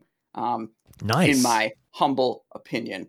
Um, I I'm going to be setting up with engineering and tailoring if we don't see any substantial changes from what's on the beta right now. So the the tailoring that you want is the Sword Guard Embroidery Cloak Enchant that gives you a, a proc buff that gives you 400 attack power for 15 seconds. It's like a 20% chance to proc, so it's very consistent. Like when it's up, it's going to trigger, and then a 55 second internal cooldown. Um, I think the strength of combat is, you know, in these uh, speed run situations, trash damage, cooldowns, and having an extra proc of 400 attack power that I, I know when it's going to come up essentially um, is, is just going to allow me to. I think I'm going to be able to juice more value out of that proc than a like spreadsheet or gear analysis tool would suggest that assumes you know 100% uptime um, in, in a fight whereas like throughout an actual raid you got uptime downtime uptime downtime where you know during the downtime your cooldown on your cloak enchant's ticking down and then like i know it's gonna proc and i can stack all my cooldowns into it so i'm excited to play with engineering plus tailoring. All right. Subtle, you made a shocked face when Simon just said he's ditching JC. Mate, talk to me. What about you? What do you have to say about that? Oh, I mean, I'm not super. He's the guy who knows all the cutting edge stuff. I was really surprised to hear about the tailoring because back in the day, at least, we were always NGJC. But um, I do have a question for you, though. Like later in the expansion, when we're gemming armor pen, um, will you be going out of tailoring or are you thinking of sticking with it the entire time? Uh, I'm thinking of sticking with it the entire time. My best estimates, uh, for for the folks in the audience that don't know, my my thing for classic TBC and Wrath has been that I've built a spreadsheet, a gear analysis tool for rogues, and I, I do my best to make it as accurate as I can.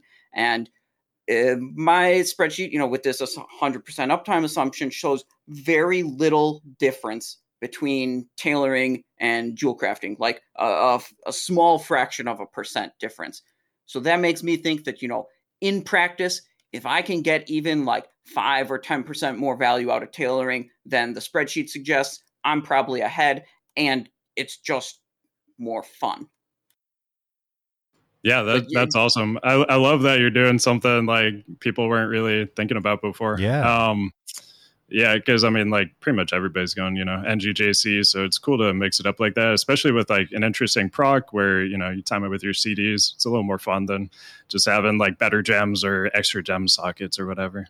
But yeah. um, yeah, NG on Rogue, I think like you gotta have that. Um, I mean, rocket boots we talked about before, how strong movement speed is. Uh, you got the haste enchant on the gloves. If you're a PvP rogue, you got the uh, mount mounted uh, rocket cannon, whatever it's called. Um, that's key for like getting kills. Uh, you combo that with like your shadow dance. You use it as like a finisher kind of thing. It can also uh, kill grounding totems, which can be huge for like casters on your team if you're running like RLS or something like that. Uh, so yeah, uh, NG is just like probably the most fun profession of like any expansion in Wrath. It, like it just gets so many things. It's hard to not take it. Yeah, Mike, I'll throw it to you. Are you going to be on Team Cool Kids and join the anti meta with me and be double gathering? Come on, man.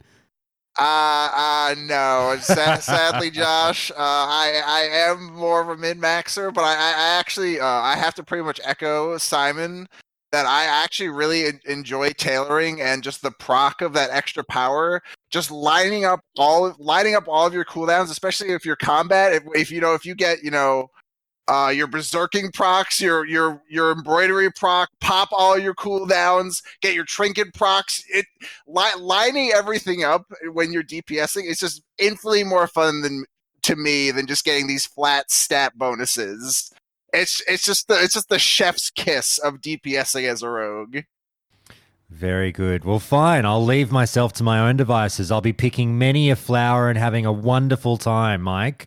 You know, I'll you, I know how to have a good time. Don't worry. All you other guys think you're having fun with your fucking JC and your NG and your tailoring.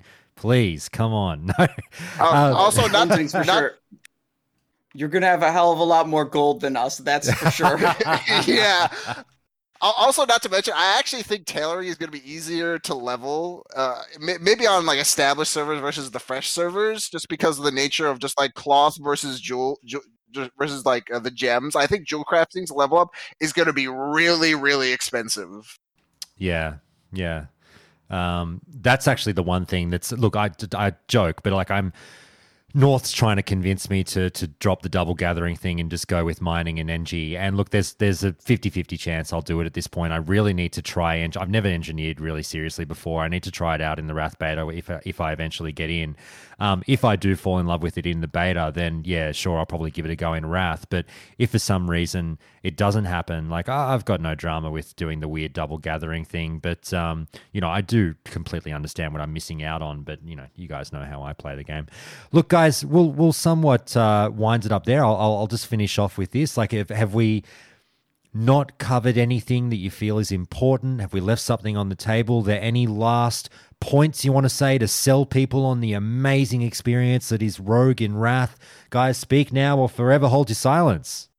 Tricks of the trade. I think we forgot to really hone in on yeah. tricks of the trade as is one of the new tools for Rogue. Tricks of the trade is so unbelievably cool and you like when, for me pressing it every like you press it like every 30 seconds but being able to just throw it on the tank at the beginning of any boss fight and just immediately start dpsing compared to any other class is awesome and then after that just being able to throw on like trading it with another rogue or another DPS and just give them a, a 15% uh, damage buff for when you glyph it for 10 extra seconds is unbelievable. It's a part of a reason why you bring a rogue to a raid to give that t- give your to give that main tank that initial threat bump for the damage you're doing and then just being able to just give this huge DPS increase every 30 seconds to a DPS. Tricks of the Trade is an unbelievable tool for rogues. Simon, you're nodding um, wildly. Was subtle? Sorry, sorry, subtle. Go to you first, man. Go oh yeah, it. I was just gonna add on to that. Um, so like in ICC, you get a set bonus that actually makes it not cost energy, but give you energy, which is amazing. Uh, so it's like a made thistle tea every time you use it, and obviously the buff itself has incredible benefits. And uh, last week when I talked about prot pally, I was talking about doing heroics in like five minutes and stuff like that. Like one of the ways you speedrun heroics when you have a rogue with you, they have those rocket boots. They put tricks of their trade on you. They can just rocket boot, fan a knife spam, and pull a ton of stuff to you as the tank, and that really speeds things up. So Yeah. good rogues can like really amplify tanks. Well, well uh, subtle. power You, you and, talked heroics about specifically. You, you talked about last week on the show, and obviously it raised a few eyebrows when you mentioned you play at a higher level when you tackle these heroics. Now, granted, we might get some different hard mode challenges in Wrath, as was now as was announced the other day after we did that podcast. But you talked about the five to eight minute crazy, insane pull train double boss in you know crazy heroics that you run. I'm presuming, like you're describing, maybe that a rogue is a big fucking part of that. Yeah, absolutely. Um, another thing I didn't mention at the time is we usually run 4 DPS too. Once you get enough gear, um, you can have like an Ele Shaman just spot healing you, but other than that, they're just like DPSing. So that's another way you really speed up heroics. Is like I said before, nothing really hits you that hard in there. So once you have a decent amount of gear, you can just run 4 DPS. You don't actually even need like a dedicated healer for heroics, and that's a really key part of running them extremely fast. I um I had to laugh. I, I a long time listener left a comment subtle about uh, what I presume was that moment on the show when you were talking about the five to eight minute heroic runs, um, and they were like, Josh, you get all these elite players to talk about stuff that the average player simply cannot do. Give more love to the normal player. And I'm like, I'm sorry, subtle is a WoW robot sent from the future to destroy content. I don't know what else to tell you. Yeah, I, I saw that. Um, I mean, my goal is always to like try to you know help people who might not be as good at the game like learn some tricks to you know improve their play and like hopefully elevate like all prot pallies to play at like a higher level. So, I mean, that's my goal at least. All good, all good, man. I know, I I feel you. I know what you mean. Look, Simon, I'll, I'll I'll leave you till last, man. You've been nodding along furiously about this tricks of the trade stuff. Hit me. Oh yeah, yeah. So tricks of the trades, amazing ability, thirty second cooldown. You know, six second default duration, 10 second if you glyph it. Uh, subtlety rogues actually get filthy tricks talent that reduces your cooldown on this down to 20 seconds. So there's not a lot of like great things about subtlety rogues in PvE, but uh, that's one of them. Uh, more frequent use of tricks of the trade. This is an amazing ability that has so many different uses uh, and raid utility that um, a good rogue is going to be able to be such a big influence by using this. Like Subtle said, you know, running ahead with tricks on the tank to pull extra mobs into the group. And also, like, if you're ever fighting something or you have like ads coming in on a boss or you, you get some extra pull, um, that might might go directly to the healers or casters because the tanks haven't, you know, are, are busy tank and other stuff. The rogue can uh, throw that tricks of the trade on the tank, go over there and pop off on those on those mobs, and, and you know, not only you know deal good damage to them, but uh, help the group so much by helping control the mobs that the group is having to deal with by sending them directly to the tank. And then, you know, when, when you're not managing threat with tricks of the trade, you're giving damage buffs to other classes. And the most recent thing I heard from actually Kihra on the Warcraft logs is that they're intending to attribute the bonus damage from tricks of the trade not to the recipient but to the caster of tricks of the trade, the rogue themselves. that's huge. Ooh. Yeah. So this is a big deal because if you attributed the damage of- of tricks of the trade to the recipient, then you'd have this really degenerate parse meta of like Yeah. having three or four rogues that just chain tricks of the trade the same person so they permanently have this 15% damage buff. And 15% is a lot. Yeah. It- like you wouldn't be competitive if you didn't do that. And then all the bullshit of people paying for it as well and whatnot. Yup, yup, yup, yup.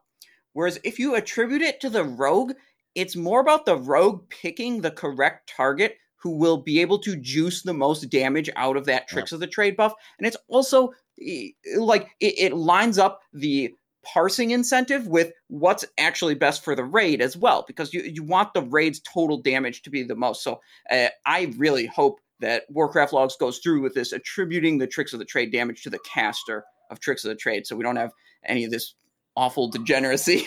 I really, really like that. And whether you other guys want to say anything about that, let me just say this first. Look, uh, I'm a Final Fantasy 14 player as well, uh, Simon, and I, I don't play as much now as I used to. But there was a really big argument in that community about, you know, obviously the notion of, uh, you know, actual DPS in a raid versus what they called raid DPS. And this is along those same lines of actually when you use an ability that buffs another class and gives them extra damage, you know, attributing it to the original party that casted that ability. I'm a big proponent of that. I completely agree with you. I think that it should absolutely factor in to the person that, you know, gave the buff to the other party in a tactical situation, knowing what they know, staring at DPS meters, going, well, I'm not going to be stupid enough to give it to the guy who's fucking coming last on the meters. I'm going to give it to this guy. You know, I, I really, really like that Warcraft Logs is doing that. And I think that it definitely solves a bit of toxicity problems as well. So that's fantastic to hear. Um, you, you other guys, anything on that before we finish up? Yeah, I was going to say I, am actually very happy about that. That they're doing that to it just incentivizes like you know team play and what being part of a raid really is, and not just uh, not just the parse meta of you know oh I didn't get tricks of the trade I'm never gonna I'm not gonna be the top parser because otherwise like tricks of the trade will probably be like the number one buff for like someone's like excuse for like oh yep I'll never be able to parse as much as this guy I don't get tricks of the trade in my raid. Yep. Subtle. I can only imagine Yeah. the bullshit the classic community would get up to if this weren't that way. Yeah, absolutely. Um, I mean, that's kind of a no-brainer approach to it. I think, like, uh, you got to factor in hysteria also. Like, if somebody's getting spam tots, they're probably also getting spam hysteria as well. So that's just going to further amplify it. I assume they they would treat hysteria in the same way they would treat tot, and I think that's a great move. Absolutely. Otherwise, we'd be living in a reality where Esfand would be demanding tricks of the trade every fucking second of the raid. Anyway, now that we can say we finished up the podcast, guys, thank you so much. You have been absolutely amazing. Uh, let me sort of go through everyone individually. Mike, as always, you know, we've loved you on the show for years. We know that you love your rogues. You're so passionate. You were fucking fantastic today, mate. Shout out whoever you want to shout out. Go for it. Uh, I mean, uh, as of course, shout out to you, Josh, for your, for your lovely, amazing podcast. I haven't been on in a while, but you know, it's always a pleasure to be here. Uh, shout out, shout out to Simonize. I'm so glad he was able to come on at the last minute. Uh, the just the amount of knowledge you bring to the Rogue community and just to the WoW community overall to educate people on this class is unbelievable, and uh, props to you. Absolutely. Here, here, mate. Subtle, mate, pulling double duty. I can't thank you enough. Putting your hand up for a class that you haven't played for a while, but you were fantastic today, mate. I love talking to you. You know, you're always welcome on the show. Please, you know, plug what you got to plug. We're about to raid you, I think, on Twitch soon. So, everyone, please check out Subtle on Twitch as well. But, mate, say your piece. Yeah, th- thank you for having me again. Uh, this was kind of a last minute thing, but I'm definitely looking forward to playing Rogue again in Wrath. I kind of took a break from it in TBC, but I mean, with Shadow Dance coming back, like I gotta get some Rogue Arena in. Like it's, it's too good, man. But yeah, it was awesome uh, having Simonize on here too. Like I love his videos. Anytime I need to brush up on something for my Rogue, I always check him out. He he's the best in the business. So yeah, anybody who ha- who's planning on playing a rogue, either main or alt, definitely check out Simonize. And if anybody from Blizzard is watching, want to give me a little beta invite, that'd be awesome. and uh, and anybody else in this call who doesn't have one. And, no, no, you uh, take it before yeah. me, mate. I, I, I don't. I'm useless with that shit. You, you should be getting. I mean, there. man, you had uh, Brian Birmingham on. Oh Can't yeah, but I'm I don't I, I'm beta is not for me. Trust me, I, I I don't like. I'm not a tester. I'm not that great with it. It's all I just get on there and kill other streamers. I'm a fucking loser. Like it's fun, you know. Yeah. Oh Get man. Simonize on the beta. This man is the is the math god, the tester. We need him to test everything. Get Simonize on the beta, Blizzard. I ain't there yet, and uh, would be very happy if I woke up tomorrow and had a beta invite here. Absolutely. Well, look, I I mean, if I get in, I I will. Um, you know, I have been known in the past to, to pull some strings to get some people in. So we'll see what we can do, guys. Obviously, I'm very thankful to my guests, and we'll do what I can. Um, but yeah, subtle. Mention the the YouTube and the Twitch channel again. Yeah, sure. Uh, Subtle FW on Twitch and YouTube. Uh, right now, I'm mostly making TBC prot pally content, uh, trying to tank bosses with less tanks than they were designed for, uh, doing some cool solo farms, things like that. Uh, in Wrath, I'm planning on playing some Blood DK, some Prot Warrior, Fury Warrior, dual spec, and definitely some Subtlety Rogue. Possibly going to get into the PvE Rogue too, but for sure some Subtlety Rogue if you want to check out some Shadow Dance PvP. Very good. And yes, as as Buddha correctly suggests in Twitch chat, it's definitely me trying to kill other streamers, but winding up getting killed by other streamers. I can assure you of that. Um, but it's all about a bit of fun. Look, Simonize we'll finish with you, mate. Look, I just want to, I, I kind of want to apologize in a weird way. Number, number one, thank you for, for jumping on the show at the last second, but I feel so bad that um, I always brag on the show about, oh, I watch so much WoW Classic content. I fucking know all the YouTube channels, all the streamers from the big guy to the little guy. I'm all over it. I do all this research for the show. And like I said, I, I, I feel so horrible that I only came across your channel last week. I'm glad, obviously, better late than never. But I really enjoyed it. And I really have to echo everything that the guys have said. This isn't just lip service you are clearly well versed with the game and you break it down at a level that I enjoy. And my big thing has always been I don't necessarily like bubblegum content. I like hearing stuff I can't hear in other places. And you certainly do that. And I tip my, my hat to you, sir, and say thank you so much for what you do. It's been an absolute pleasure meeting you today and getting to know you. I, I feel bad. I don't even know if you knew about the show or if you knew anything about what we do here, but you jumped in blind regardless and you were phenomenal today. Mate, plug whatever you want to plug, shout out whoever you want to shout out. Thank you so much. Well, Josh, first I want to say thank you for inviting me onto the show. I I've watched Countdown to Classic before. I I knew you know roughly what this was about. So when you invited me, I was very happy. I mean, I I had just gone outside for a run, and then I then I was in the shower, and then I got out, and I was like. Oh geez, this is I, I'm showing up late to this, but I, I'm happy to be able to make it. And and thank you all three of you for, for the immense praise you, you're giving me. I I, am just a guy that likes this game and spends too much time on it, you know? You came highly recommended, um, mate. You've clearly got a lot of love in the community. Well, as you said, Josh, you know, like you, you only recently found my content. You inviting me on here is very helpful because, you know, you have a much broader audience than I do. So maybe more people, more rogue enthusiasts will be able to find my content now. So I thank you for that opportunity. Um, if you want to find me on YouTube, that's youtube.com slash C slash Simonize Show. And it's the same handle on Twitch. That's twitch.tv slash Simonize Show. Very well said, mate. Everyone, S I M O N I Z E S H O W. The links will be in the show notes. Please go check out Simonize. Please go check out Subtle. Please jump in the Countdown Discord and tell Mike exactly what you think of him, this, this Sassmeister from Long Island. We love you all, guys. Thank you so much for being here, and uh, we shall talk to you later. Hang around, guys. I'll, I'll end the recording there.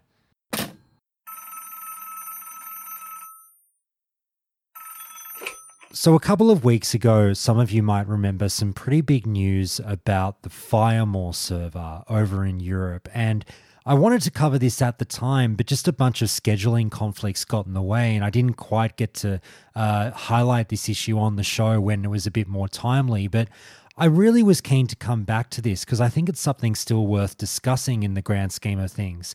And and I obviously needed someone who plays on Firemaw to tell me all about the Firemaw experience and try and talk a bit more to the issues surrounding this server. And so I'm so happy to have us uh, have once again back on the show. Um, Arco, how are you, mate? How's things? Oh, sorry, Arcos, I should say. Yeah. Hey, thanks for having me on again. Uh, things are going good. I'm glad to hear, mate. I'm glad to hear. Look, it's early in the morning for you. The tables have flipped. We're recording at night, my time, and it's early in the morning for you. So now you know how I feel on the podcast most of the time. You've got your coffee ready exactly. and equipped in your offhand slot. Yeah. Yep. So let's rock and roll, mate. Look, just to let people know, um, before we get into sort of all the news and, and your reactions to it, have you been a day one Firemaw player? No, for sure not. Um, I intended to be on Firemaw uh, on the classic release, but like the queues were they were insane. Uh, like you had several thousand people in queue for Firemaw on day one, day two, day three. Um, I got in a couple of times, leveled to I don't know, like 10, 15, and you know, getting home from work, trying to log in, it was just too much of a chore. So I, I moved servers and had the same experience on the next server, and so I had to move servers again. Um, but eventually, I, I found my way back to to Firemaw. Okay. Um, but the launch experience there was just it, it was a complete complete clusterfuck. So it was Firemaw particularly worse than the other servers? You'll have to refresh my memory if you do happen to know or remember, mate. How many servers did Europe get at the outset, and uh, was Firemaw blatantly the, the the hardest hit on that launch day?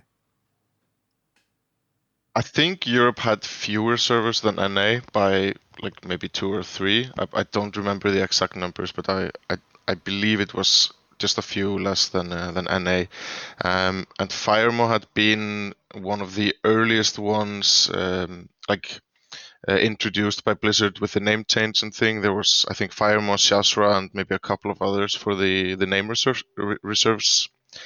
Um, but the launch experience was, I believe, worst on Firemaw and Gehennas. I think those two were the biggest ones, uh, like that first few weeks of Classic. And then, of course, in the, I think it was maybe what the first four or five days, Blizzard just kept throwing out new servers because everyone had reserved their names on what, like four, maybe five servers, and uh, like people just couldn't get in to play, you know. Yeah. We, I think we all remember how how that uh, that first week was. Absolutely. So tell me, you know, sometime down the track, tell me about the story with you basically making Firemaw your home eventually.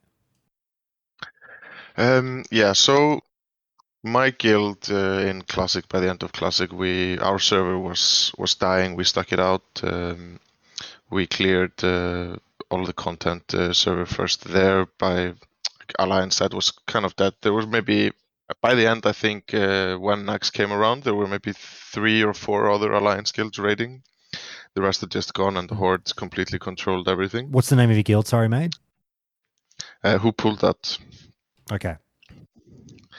And um, so by that time, like people weren't really motivated to to play the game much. Like we just got our world buffs and uh, went to Orgrimmar to steal the uh, the the war chief's uh, sun sun blessing, and uh, then we raided, and then people just logged off. Like there was nothing nothing to do. There were no people to play with, and uh, everywhere you went, there were just horde uh, players. Um, so yeah, eventually we we wound up on on Firemaw, and uh, we've been there for a while now, and uh, it's just it's a completely different world. Um, So w- w- around was it late in Classic when you made the switch? What date are we talking? No, it was. Uh, we had already been to to Mograine. We went to Mograine by the end of Classic because we felt it was a quite a large server. It it was a little bit uh, smaller than Firemaw at the time, and uh, we we th- we thought that was like the server that, out of the possibilities, it was the one that had the the, most chances to survive uh, apart from Gehennas and Firemaw. But then, of course, uh, I think phase one class uh, phase one of TBC. By the end of phase one, um, a couple of guilds left, and then just like, the population went from about five thousand raiders to I think 500, 1,000 maybe in uh, in the span of a couple of weeks, and so we just made the judgment call to to to get get into Firemaw as well before it got locked. Okay.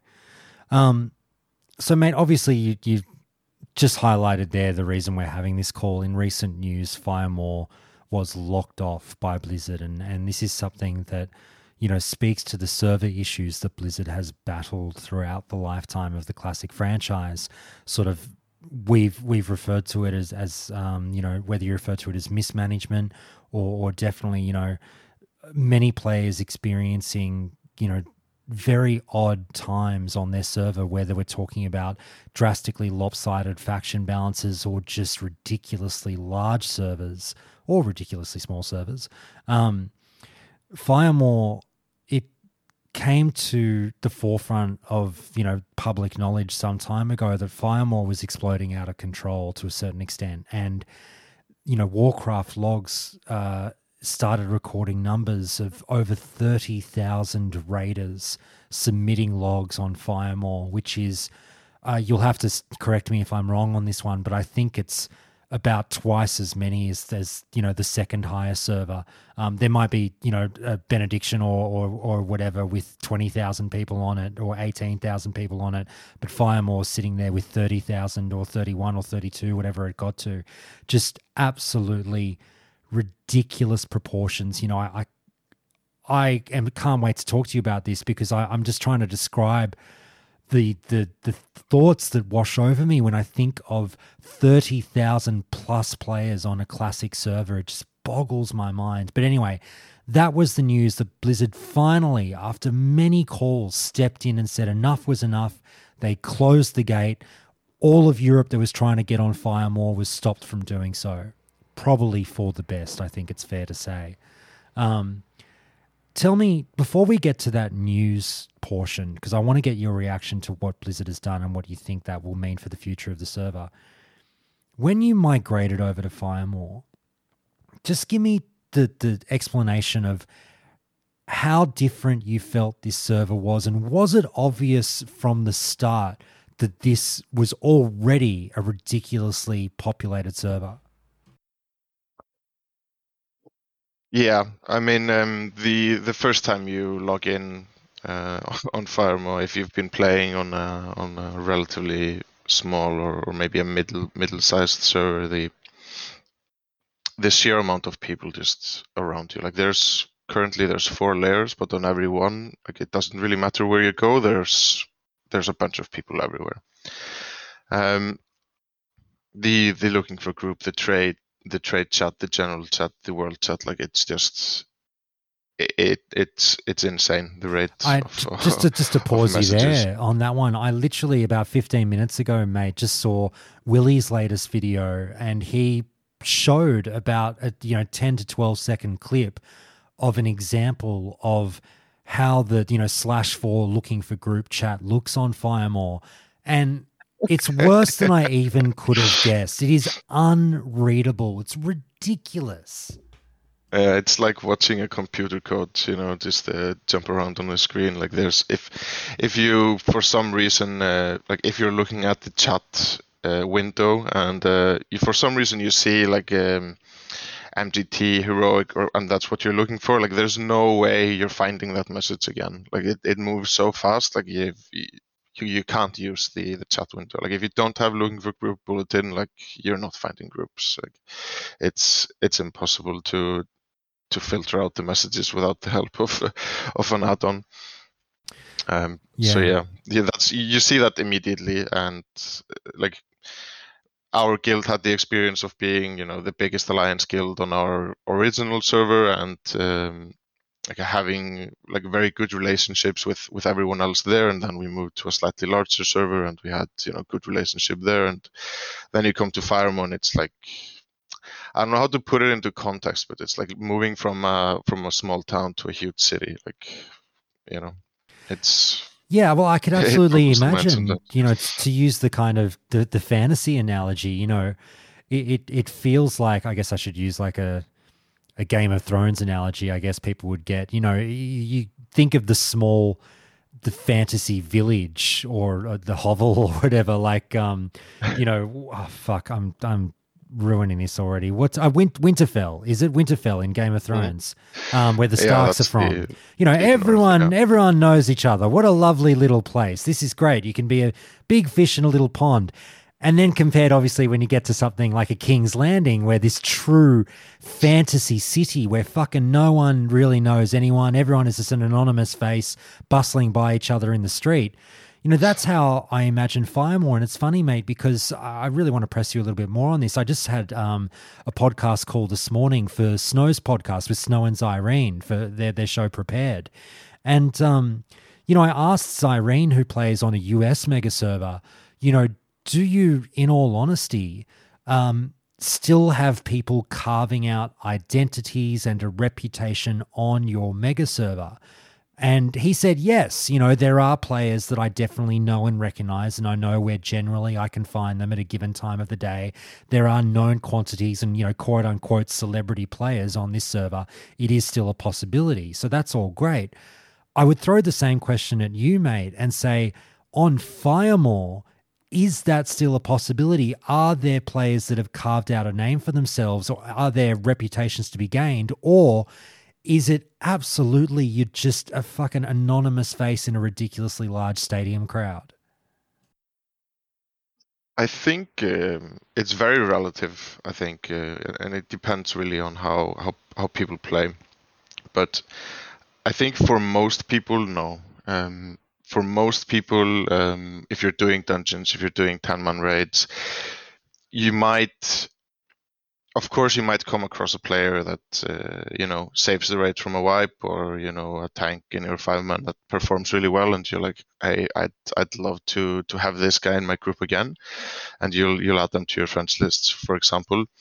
Um, but for myself it's it's mostly guild related. You know if i if i play with some people and i see like a couple of people in my Zul'Aman run they're from the same guild and they perform really well then i'll remember the guild name much more than the player names um, and I'll know like uh, I know that in this guild there are some people that know how to press their buttons. Um, like the the classic vanilla style where you know uh, one player on a server or like a handful of players on a server are known to be you know really good or or like you that you play with. Um, those days are just gone on Firemaw. Like there's it's really tough. But of course, you have you know the streamers and the speedrunners and the you know progress guilds, uh, you know those types, and of course they'll have uh, players that are known and uh, have a very good reputa- reputation. Um, but I think for the for, for the layman out there, it's it's not the not the case anymore. Can I ask, how have you personally felt about that, mate? Again, before we get to the news of Firemaw being locked off, just you know during these experiences up to this point you know recently with the news um, when you describe it like you know it is hard to become a known quantity and whatnot and it feels very different to how it did back in the day how do you like that in 2022 because so many people playing world of warcraft classic have signed on to you know, they've subscribed to this mega server theory. They're on board. They love it. The majority of players, just quite frankly, do love it. That's why they've migrated in the way that they have. They've forged these mega servers kind of of their own doing. Now, personally, mate, just to add in, it's funny because I'm not doing this just to, you know, be that guy and buck against the trend to be a fucking, you know, anti establishment kind of dude. But I've recently re rolled and purposefully moved to a small server.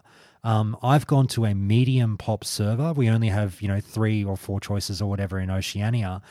I was playing the last two years on our mega server, which was pretty bloody big, to be honest with you. You know, not as big as, as Firemaw, obviously, but, you know, in its heyday, it was a 20,000 strong server. It's now come down to about a 10,000 strong server in terms of raid logs but I've actively walked away from that huge, you know, uh, uh, oceanic community, all my friends on that server, and I've said, I've said, nay, I'm sick of this. I want to go to. where I'm still chasing the dragon of a server that feels like a vanilla server. And I found one, and I'm very happy there now on, you know, the little brother server where there's only 5,000 raiders. And I've gone with the Alliance where we're only 40% of the population. So there's only 2,000 Alliance and 3,000 Horde. I've, I think I found paradise. I, I absolutely love it. It feels like 2007 all over again. But I'm doing the opposite of what all the other players want to do these days because everyone is saying, Josh, how could you do that? What about the auction house? What about getting dungeon groups? What about finding a raid? All of this stuff. How could you? I'm okay with it, but I'm a different player to everyone else. How do you feel about it in this day and age? Um, I think it really depends on on the players because I feel like uh, most of the people that like many of the people at least that went to Firemaw went for that security like the the risk of your server dying and the risk of you transferring somewhere and then the server dying and you being transfer locked on a on a server that at least your faction is is gone it doesn't feel like that's going to happen to Firemaw at any point. So if you are there, then you you feel relatively safe that your like game experience is going to be there, no matter whenever. Like if you take a break for three months, the service server is still going to be there. Uh, but regarding the the size, um, like our original server back in uh, in the first weeks of, of classic had uh, about an 1800 1900 uh, population alliance and for me that was it was perfect. Like that kind of size of a server maybe 4000 5000 total and you know split 50 50 60 40 whatever. But that kind of range of uh, 1800 to maybe 2.2k in in one faction it felt you know alive but not too crowded. Like the auction house wasn't an issue back then at all. Like people there were, there was enough stuff to buy and sell. Um, but yeah i think the the mega server thing it's just it's just uh, you have to do some kind of risk management with the server that you want to play.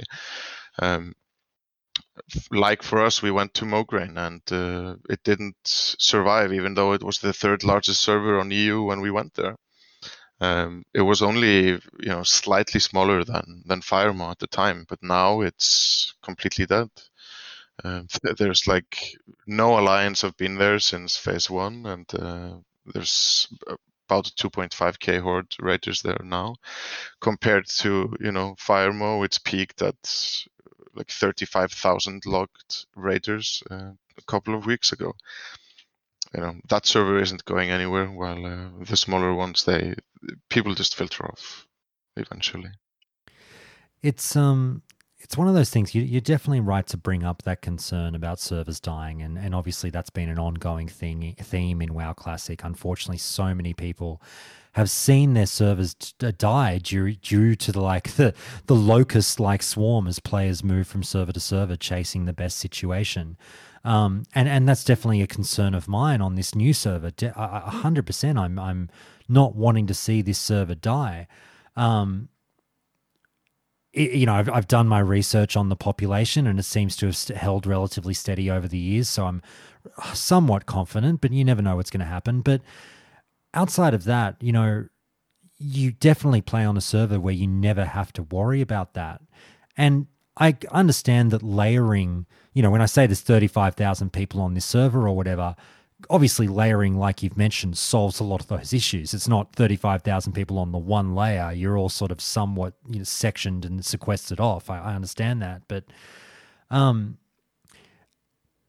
how did you feel when you heard the news that the server was actually being locked off? Did you ever actually get concerned prior to the news that it was getting to a point of uh, it being a problem? Yeah, um, it's the server is a problem whenever new content is released. In between content, um, it's pretty much fine. Um, but like when Zul'Aman launched, I think we went up to like 18, 19, maybe maybe above 20. I don't remember, but it was somewhere in the 20 range of layers. That's because, of course, you, people are moving in the in the open world uh, up north, and uh, to to get to that uh, RAID instance. Um, so like each layers layer is pretty much fine, but when you when you reach that many layers, it kind of feels like what the fuck is going on here. Um, and then when Sunwell released, like that was it was I, I don't know how to how to put it uh, more than like we had 10,000 people in queue. Like we at some points we had over 10,000 people and um, if you didn't log in uh, either remotely or or like 6 hours before your raid chances were that you weren't uh, playing the game that night. Yeah. So was that kind of the ETA um, about 6 hours yeah, like for me personally, like I work from home. I logged in at you know two two in the afternoon, two thirty in the afternoon, and I just made sure I was online. You know, um, we had people who like on uh, on launch week, you know, had to work, and you know if like there were a couple of people in our guild who did like get caught in queue, and you know I have sc- screenshots of uh, queues with uh, you know 200 minutes wait time.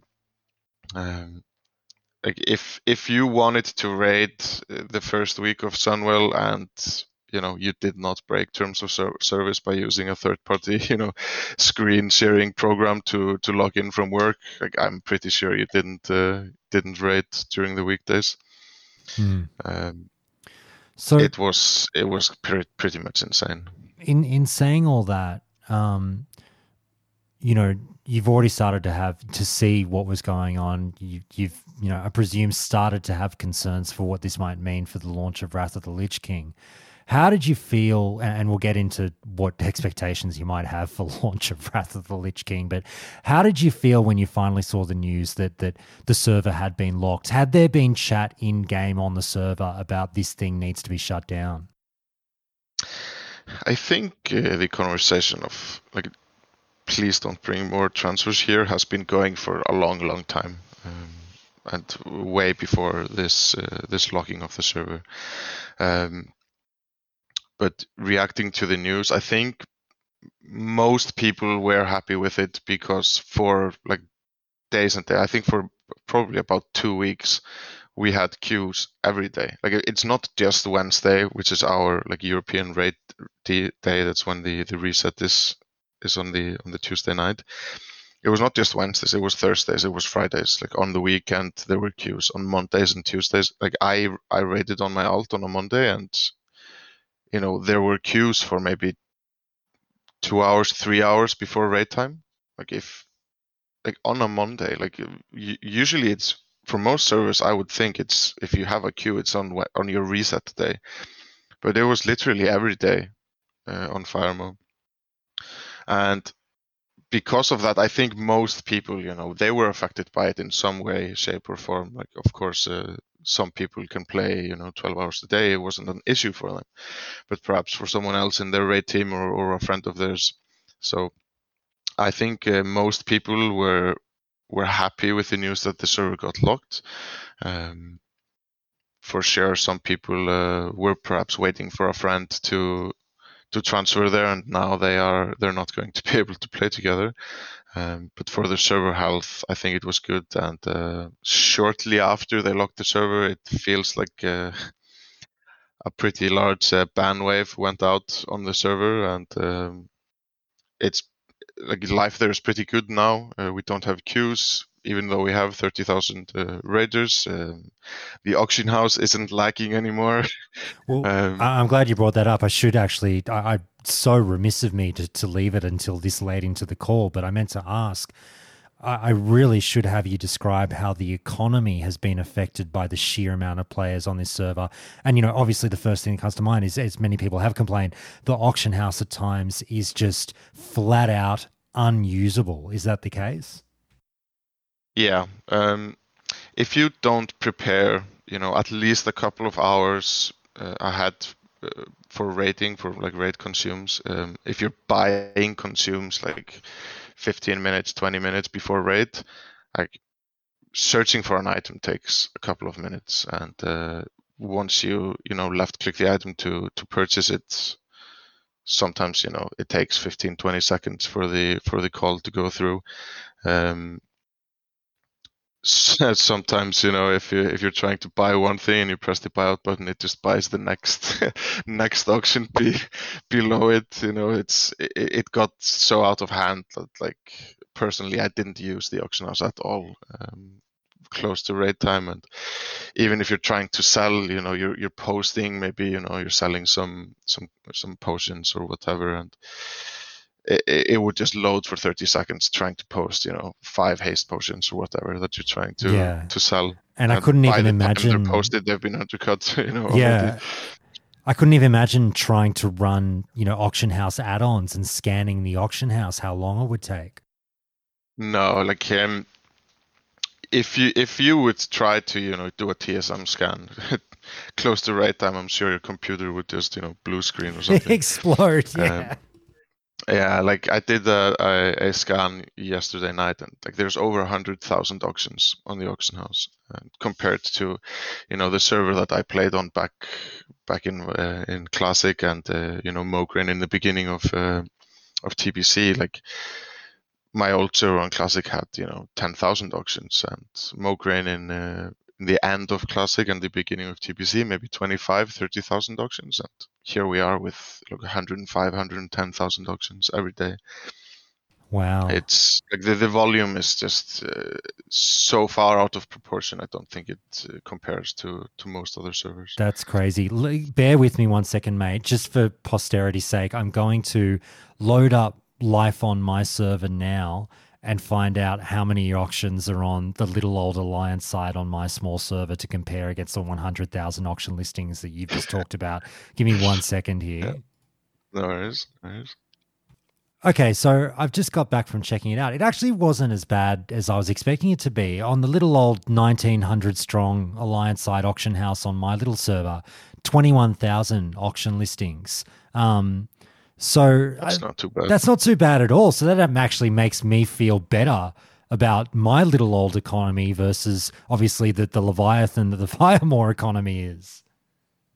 Yeah, it's uh, I gave the market is very weird. There, there is a lot of goblins, of course, and you know, undercutting is uh, like council scanning is what you need to do if you intend to like really, you know, work the auction house. But even like many of my guildies, they say, you know, I just post things and then I log back in tomorrow, and usually it's gone. You know, hmm. so like Hmm. you, you don't have to fortunately you don't really have to uh, you know make these these goblin moves to to be able to sell but during those uh, like peak hours just I, I personally stay away from the auction house during So, those times well, what about the price of goods though? Like you talked about how people would obviously put something up and you'd be undercut almost before you finish putting the auction up. But what are the prices like for some rare materials and, and rare items and whatnot? Has is there so many people that prices have been driven into the ground? Um, it's kind of a weird situation right now because prior to the locking of the server, like obviously we had an insane amount of bots and they really kept the prices at a very good premium. Um, but it was like the prices before the lock, they were comparable, I think, to you know the Benedictions and the Faerlinas uh, of the world. Um, but I, I did this morning do a a, um, a side by side of, of these three servers, Firemaw, Benediction, and Faerlina, just for a couple of items. And after the locking, um, we saw some items really spike. Uh, for example, if you were to buy a Terocone herb on Benediction or Faerlina, you're paying about 3 gold, 80, 90 silver. On Firemaw right now, it's 12 gold each. What? What? Yeah. How? What the fuck? yeah, um, it's the same for haste pots, of course. They're going for about 22, 23 gold each now, compared to the other two servers, about nine and a half gold. And Draenic Wisdom, Elixir of Draenic Wisdom, um, is the same uh, on these two American servers. They're four and a half gold. Here it's 11, 12 gold. It's so bizarre, man. I mean, you're you're a finance guy. You you know more about this stuff than me, but you know, my my very rudimentary understanding of you know economics and Keynesian theories and whatnot is that you know this is defying every rule in the economics book, isn't it? There should be so many players that the prices are lower, not higher.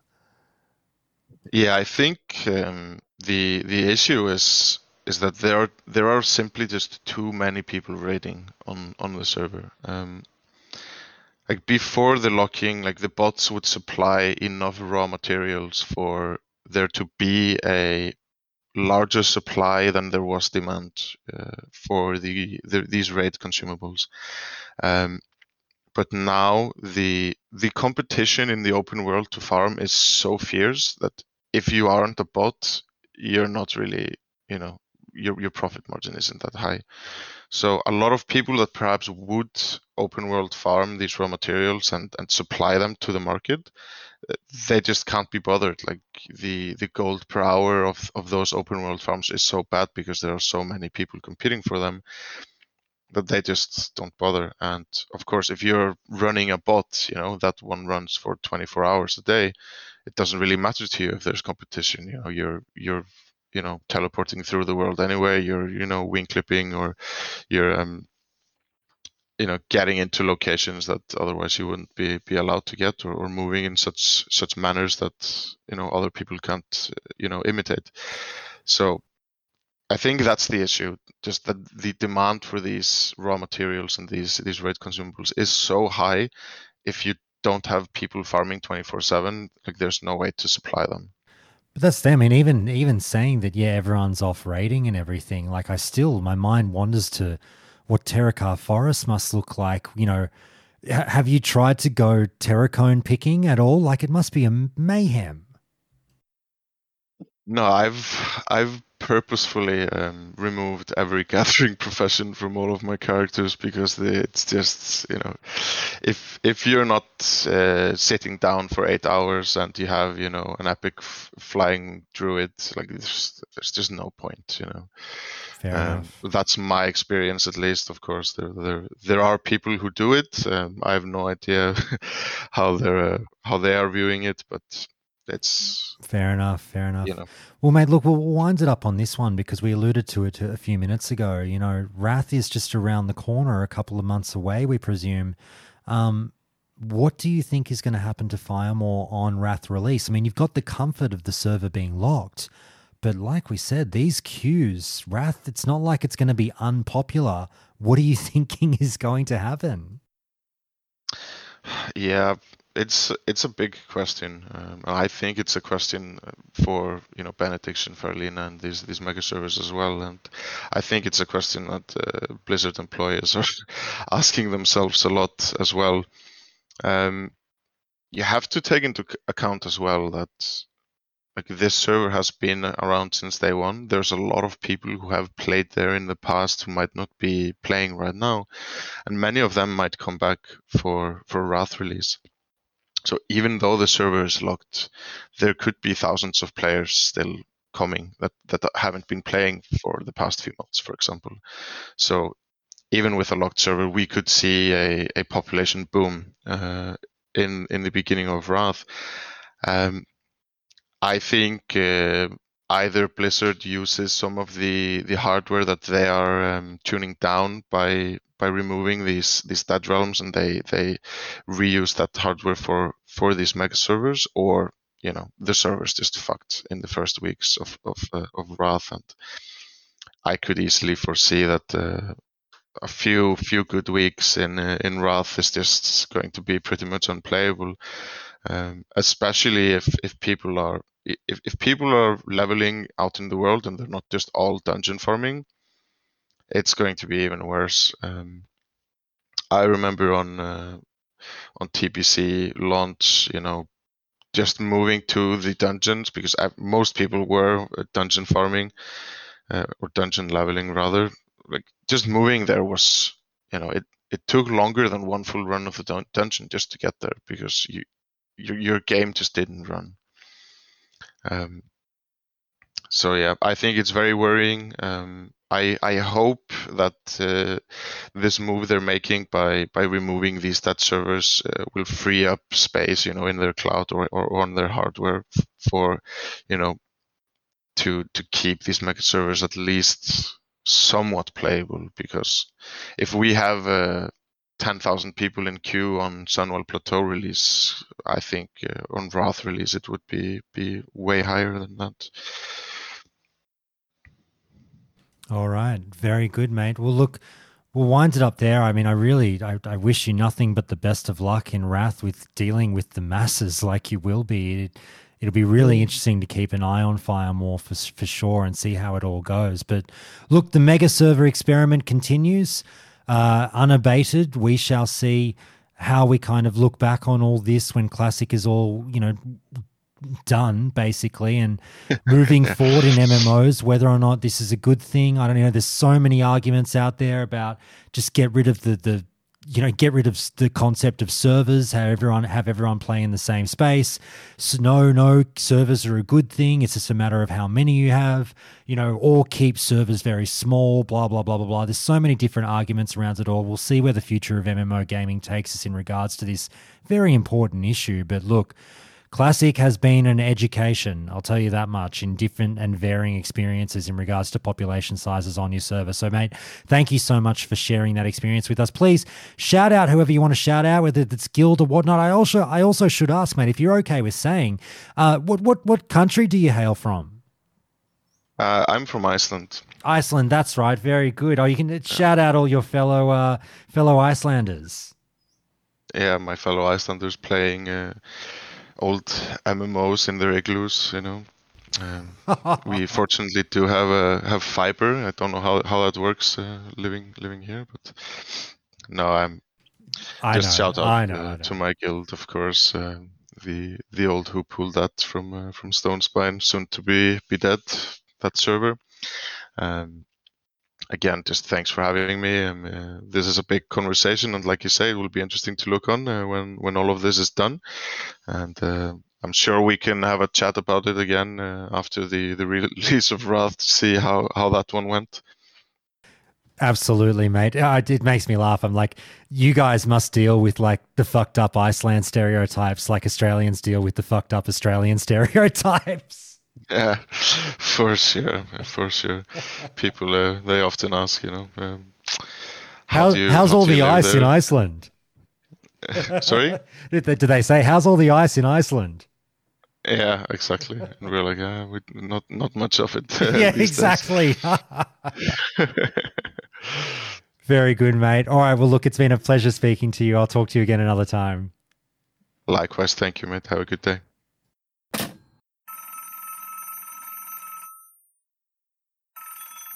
Hey everyone, I won't have any dynamic intro for this particular call or portion of the show because, well, you're stuck here with me and only me. A few of you have been mentioning on the Discord relatively recently, Josh, you know, we'd love to hear more thoughts from you or more monologues from you because, you know, sometimes, I don't know, I guess some of you guys do enjoy it when I go on a bit of a rant or just like to hear me wax poetic about the game a little bit at times, even though, as you guys know, my knowledge is somewhat limited. I'm not a sweaty, I'm not a professional, I'm just a random dude in Australia who happens to love the game and play a lot of it. Um, so I figured I'd, I'd give the people what they want a little bit and go completely ad lib absolutely no edits, just one burst of verbal diarrhea, or maybe, you know, half an hour or so. We'll see how we go. You know, it's always dangerous territory with me when you get me going. About some thoughts of mine of the, the game at the moment, what I'm doing, what my plans are, some fun some fun things that have happened to me over the last few weeks in game, and just sort of you know, getting some food for thought happening in your brains as well as we move closer and closer to the launch of Wrath of the Lich King Classic. So, guys, please do buckle up. I really hope you somewhat enjoy this. What I actually wanted to do is also, you know, I'm trying to, you know, mix it up a little bit on the show. And I was playing with some segment ideas with Patricia today, and we might do something you know, revolving around, you know, beers with the crew. Um, you know, maybe a few of the Aussies on a semi regular basis getting together and shooting the shit over a beer on a far more casual call than what you might be used to on Countdown to Classic. So that's something I'm toying with. If, if you like the sound of that, you know, the Aussies pounding beers and shooting the shit about WoW very, very casually in a non invasive, um, you know, roundtable discussion as opposed to my regular interview style, then please do let me know. I'm, I'm going to approach the guys about that and see how they feel. But guys, let's get into it without further ado. And let me just say, many of you might have access to the beta right now. Blizzard uh, unleashed yet another large wave of invites to the beta. Um, you know, I, I really do hope from the bottom of my heart that as many of you have gotten in as is possible. I know so many of you want it, so many of you desire it. And, you know, if you're in and you're testing or you're just getting a preview of the content, I'm happy for you. That's fantastic. Um, yeah, I've got you guys know I'm the world's weirdest WoW player. If you've listened to the show for any, you know, portion of time, you know that I play the game in an odd way. I spend redonkulous amounts of time in game, but I don't do all the stuff that most of you do. I don't raid. I don't PvP. So then what the fuck do I do? Well, kind of a whole lot of nothing. I just you know, level a lot of characters, get lost in the world, and you know, do my gathering and just have a bit of fun, some world PvP, and I just kind of potter around and make it my own little private Azeroth. Um, but in saying that, you know, I really do enjoy, obviously, what the game has to offer. But bringing it back to beta, I, I just have had no interest in the beta because, again, so many of you would give an arm and a leg to get in there. I feel horrible in saying that I got an invite, you know, last week and I'm not using it as I had, you know, forewarned people would happen. Um, because I don't want to spoil my dinner, if that makes sense. You know, I know it's a little bit of wanky romanticism and everything, guys, but I, I really mean it when I say it that I'm looking forward to Wrath and I don't want to do what we've done over the last few years, which is study everything to the nth degree, know everything about the game inside and out before I've played a fucking second of it. Even though, yes, we played back in the day, my memories are shot. I've had no memories whatsoever of TBC or Wrath. I had some memories of vanilla, but you know, TBC and Wrath, I, don't know anything about these games. And yes, even though I did it back then, I, I couldn't retain any of that information. So, you know, certainly through classic and TBC, I was, you know, looking up every guide under the sun, watching hours upon hours of content and just figuring everything out, everything out that I could. I'm really trying to mix it up with Wrath, and I'm I'm not necessarily doing the blind run, although I did see, you know, ads out there on the subreddit recently for like a guild that's doing the completely blind Wrath experience, which I really can't applaud enough. I think that's phenomenal. And I really would encourage more people to do that if you can. You know, they're not allowing, well, how you police this is another question, but they're not allowing people in the guild that, you know, know everything about all the fights and, and, you know, sit there and tell other people how to do the tactics and blah, blah, blah. They're really going to try and work it out on their own either by having new players or by having players that don't fucking remember anything, which I I really think is very cool. And as much as I'd love an experience like that on my server, I just don't think it's going to happen. Yeah, Josh, you could start your own guilds. I learned a lesson from Season of Mastery. I should never run a guild. I'm I'm not that person. It's just not something that is in my toolkit or should ever be within my skill set to do. But anyway, I'm trying to go in as blind as I can. Yes, I'm watching a lot of Wrath content, but it's not about the PvE content, if that makes sense. So, like, while I'm watching things about the classes, oh, cool, druids get this in their talent tree now. I didn't know that. Oh, rogues can do this now. I didn't know that. I don't really see that as kind of cheating the system. But the things I'm not watching, whether or not they're out there, are, you know, here's how to flawlessly run Utgarde Keep or Utgarde Keep or whatever. Um, you know, here's uh, how to do a speed run of fucking um, uh, uh, Ulduar or whatever. I'm not watching any of the dungeon or raid content. I want it to be somewhat of a surprise. You know, I, I the one thing I have done on beta is about two or three dungeon runs with Ale and Staunch. Um, and, you know, I saw Utgarde Keep. That's fine. I really don't care. It's the first dungeon of the game. You know, it's like in TBC. If you'd showed me like you know ramparts, I wouldn't have been like, oh, it's all spoiled for me now. Like that's the first dungeon. It's not a fucking big deal.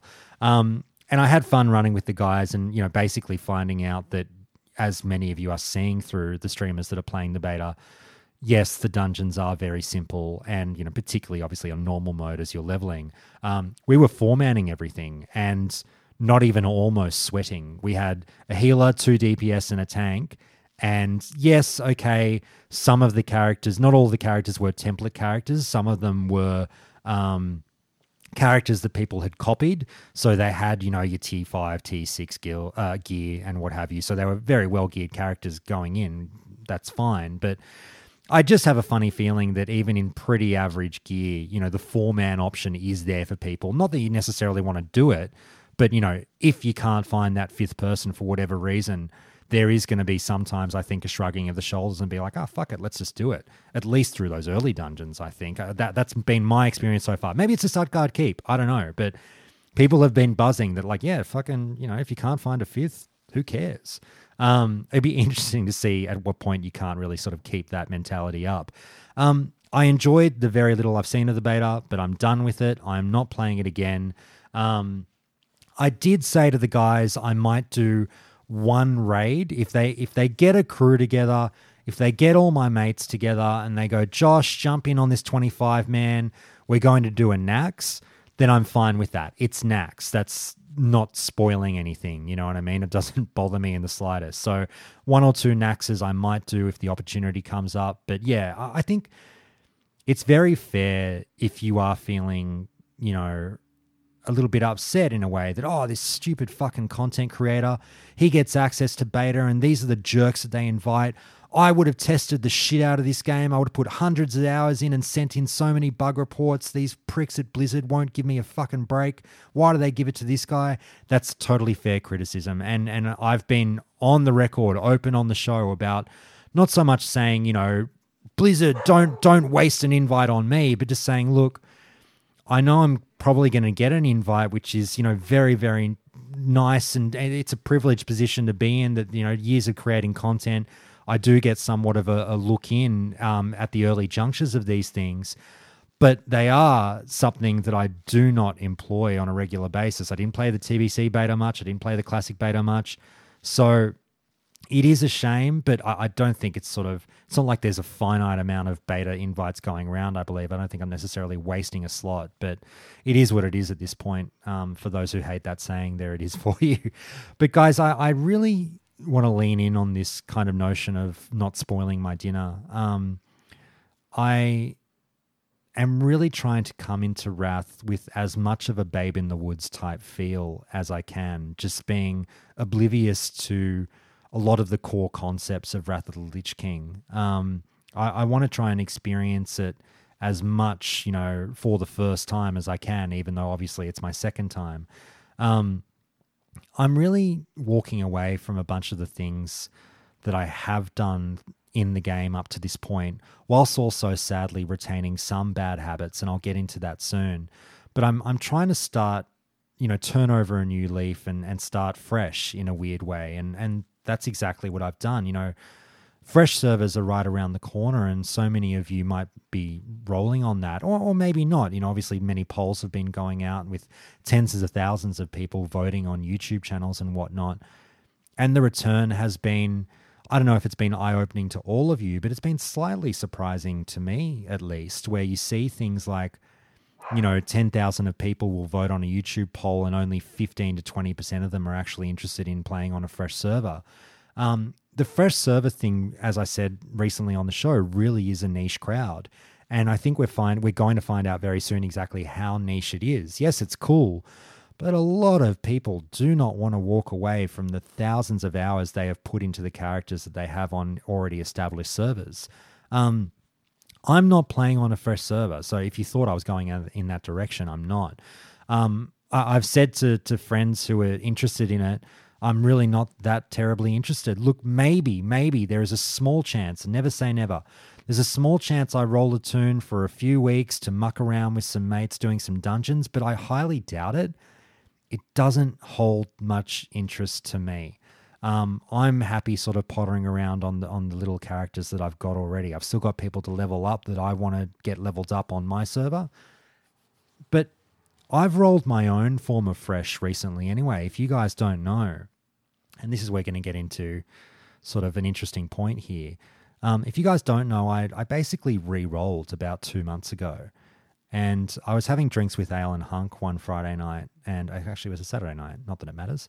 And they somewhat half kind of called me out on my own bullshit and goaded me into rolling a new character, like Alliance side on a fresh server, because we were talking about the server balance. And I said, oh, you know, yeah, kind of sucks.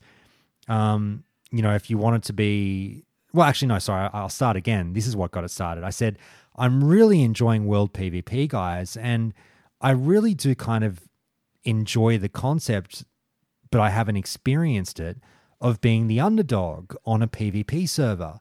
But how do I get a good underdog location where you're not such an underdog that it's oppressive? You know, so many of the mega servers might have a, a, Horde or Alliance population that is 35% or fewer that really does encroach upon that oppressive tag where like you know i think my old server something like Arugal where it's 65 35 uh, look i'd have to speak to someone who plays alliance there and i've got friends who will be playing alliance there soon I feel like from my own observations as a Horde player on Arugal for years that the Alliance just got decimated, stomped. Like, don't get me wrong, they fought back valiantly and all that stuff, but the overwhelming Horde numbers, and you think, oh yeah, 65 35, but it's a mega server. There's so many more, I feel. Yes, okay, it's a percentage, but still, um, I just I felt like if I was an alliance on that server, I would have a bad time. However, um, there there is another server in Oceania called Yojamba that had a 60-40 population. And I was talking to the guys about like, wouldn't it be cool being on the 40 side of things? Like I think I'd actually really enjoy that because I've turned into this person who is now just fallen in love with world PvP in such a bizarre fashion. Like I long for it. I relish it. I have become, and and you know, Hunk and the guys know this, the most bloodthirsty prick on, you know, my fucking server in a weird way. I, I just hunt down people like Predator on my server for a bit of world PvP. And I I don't care about the the honor. I don't care about anything. I just I want to go one on one. Let's go, bro. You and me. Let's see who wins. And if you die, you get the inconvenience of the two minute walk back to your body. Let's see who can fucking do this. Who's the better player right now? And that's why I've had a very strict, you know, you guys know me again, coming back to me being the weirdest WoW player in the world. I've got a very strict code when I world PvP. And this is all coming back to the server talk. Trust me, guys. Um, I do not fight people you know, if we're in the 60 to 70 bracket, I do not fight people. Well, actually, doesn't matter about any bracket. I don't fight people two levels lower than, uh, sorry, more than two levels lower than me. Um, I even hesitate to fight a 68 at 70. I, I, really do. I'd much prefer to sort of the minimum to be 69. um, but it, it's a part of me that I can't walk away from. I'm not trying to be holier than thou, guys. I'm not trying to say that, you know, I'm a fucking angel, blah, blah, blah. I'm not. I do shitty things in the game. There's no doubt about it. We all do at times. But I don't kill lowbies. I really don't. I, have you guys know my stance on this. I've said some really, really, really harsh things about the kind of people that farm lowbies or kill lobies for a bit of fun. Um, many of you listen to this show. So, you know, I don't want you all throwing your phones out the window in anger and saying, shut the fuck up, you Aussie dickhead. But I've, I've really, at just a base level of fairness and justice, have such large issues with the concept of picking a fight that you know the person you're fighting with has 0% chance to win. It is the absolute pinnacle of sociopathy in my mind. Um, and and you know, all of you right now who scoff at that are saying the first thing you thought of was PvP on a PP, a PvP on a PvP server, bro. Shut up. Come on, guys. Let's let's be honest. You know, you know there's a difference. Like when we really define PvP, there's a difference between PvP and then Lionel Hutz shaking his head, PvP. You know, the truth and the truth.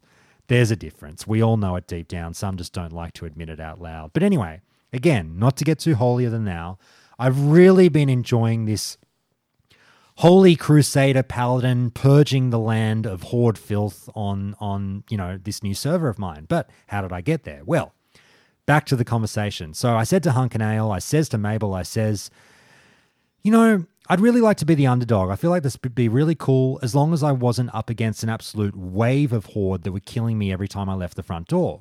And they were like, well, Josh, hey, Yojamba is sitting right there. You know, you could re roll Alliance on that server. There are 3,000 Horde players. There are 2,000 Alliance players, you know, logging raids. Sounds like the perfect deal for you. Why don't you put your money where your mouth is? And I thought about it for about half a second and I went, you know what? you don't have to dare me too hard to roll a new character. So fuck you, I'll do it. And I literally did it that minute. We, we kept having beers. I fired up a new paladin and I went, all right, fuck it, I'll try this server. Let's see what happens. You know, six to seven weeks later, I was 70. Um, and the last two or three weeks, I've just been mucking around, gathering, making a bit of gold, PvPing my fucking ass off. And I've been loving it. It has completely given me a new lease on World of Warcraft life. It, I, I feel like I've got a, you know, for those of you who wear glasses, I, I don't know if this story is relevant to you, but I will never forget the first time I put glasses on. I was 16 years old. Um, I, I'm only very slightly short sighted, but enough that it's a little bit of an issue. Like, you know, if you were sitting across the bar from me, I wouldn't be able to really make out your face very well. And, you know, friends wave at me and go, Josh, you fucking idiot. I was right there. You didn't say anything. I was like, man, I couldn't fucking see you if I wasn't wearing my contacts or my glasses. But the first time I put glasses on, I will never forget. It's one of the most memorable moments of my life. I was sitting at, at my, my family's then home, looking out at this wonderful view that we had. And, um, I, I put on the glasses that had just come from the optometrist. And, you know, standing there. My mum handed them to me. I put them on. And, you know, what I knew to be vision, all of a sudden you realize was a very scuffed view of the world because now I can see clear with the glasses on. And it was crystal clear. Like, obviously, you know, that's what glasses do, they fix your sight. I didn't know I had bad sight. And then you put these things on, and like, it blew my fucking mind. It was like being able to see for the first time weirdly again. It was very, very an odd feeling, and my jaw hit the floor. Um, that's somewhat how I felt on this new server. It has been such a like darling little underdog of a server that on Arugal, you know, the big brother oceanic server, they give a lot of shit to the other servers. And I understand the min max sweaty mentality that many of you might have. And again, horses for courses, I'm not trying to preach to you guys and convert you all to go and play on smaller servers. I'm not doing that. All I'm going to tell you is about my experience and why I've enjoyed it. Whether you take that on board is completely fucking up to you. But this server has flavor again. It's like I lost my sense of taste and smell and it's come back to me. Um, it is not a mega server. Like I said, there's 5,000 people on this server and it feels like an old school vanilla server. I've talked about chasing the dragon many, many times on the show, and we've all been chasing the dragon, trying to get that feeling of 15, 16, 17 years ago back. And I feel like I've partly gotten there.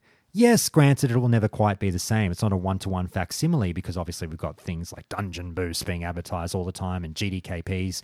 But there's hardly any GDKPs being advertised on this server. Hardly any, granted, because I'm on the Alliance faction with only 2,000 people there. And the AH is smaller, which I actually quite like. And you, you sweaty raiders would be like, that, fuck that. I can't get all my consumes at cheap prices. It's fucking ridiculous. I don't want to do that. Where's the, the flood of epics that I can buy at any time if I want to for an alt or whatever? Yeah, it's not there because it's like an old school, smaller server. Things are actually somewhat rare on the auction house, and the economy reflects that. It's actually really interesting, and it feels like home a little bit to me again. Um, the chat, people in the LFG chat and the trade chat, you know, I got involved in a muck around chat in trade just last night, and people are actually having, you know, fun, mimi, mimi conversations in there. And I couldn't believe it. I was like, wow, this server has personality. These guys are actually making fun, you know, jokes. They're showing their personalities a little bit. People know each other. People are blatantly talking to each other and saying names like they know each other.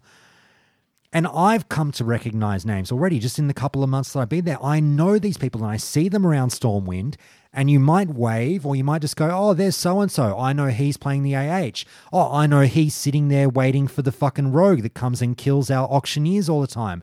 Oh, there's old mate that parks his two uh, dual box mounts outside the AH every night to flex for some weird reason, even though everyone's got that mount. Like, it's just, it's got a, it's, I keep saying it, it's got a personality and I really, really like it. It's not this, you know, small fish in a big pond feel where it's incredibly hard, nigh on impossible to stand out from the crowd. Now, granted, I know all you mega server aficionados are going to go, Josh, Josh, you're a fucking idiot.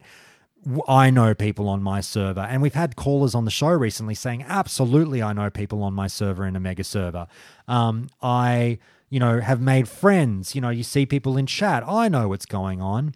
I, I understand and I agree with that, but I just feel like it's got a little more oomph on this server. And, you know, going more into the flavor, like there is a dude, I, have mentioned very briefly on the show, there is a dude that trolls the server. He is our. Um, God, I can't believe I've forgotten, and you guys are going to skewer me. The the guy that uh, you know parked himself for, for a year in fucking Menethil Harbor in in um, in Vanilla. Uh, why have I forgotten his name? You, you know who I'm talking about, the rogue or what have you.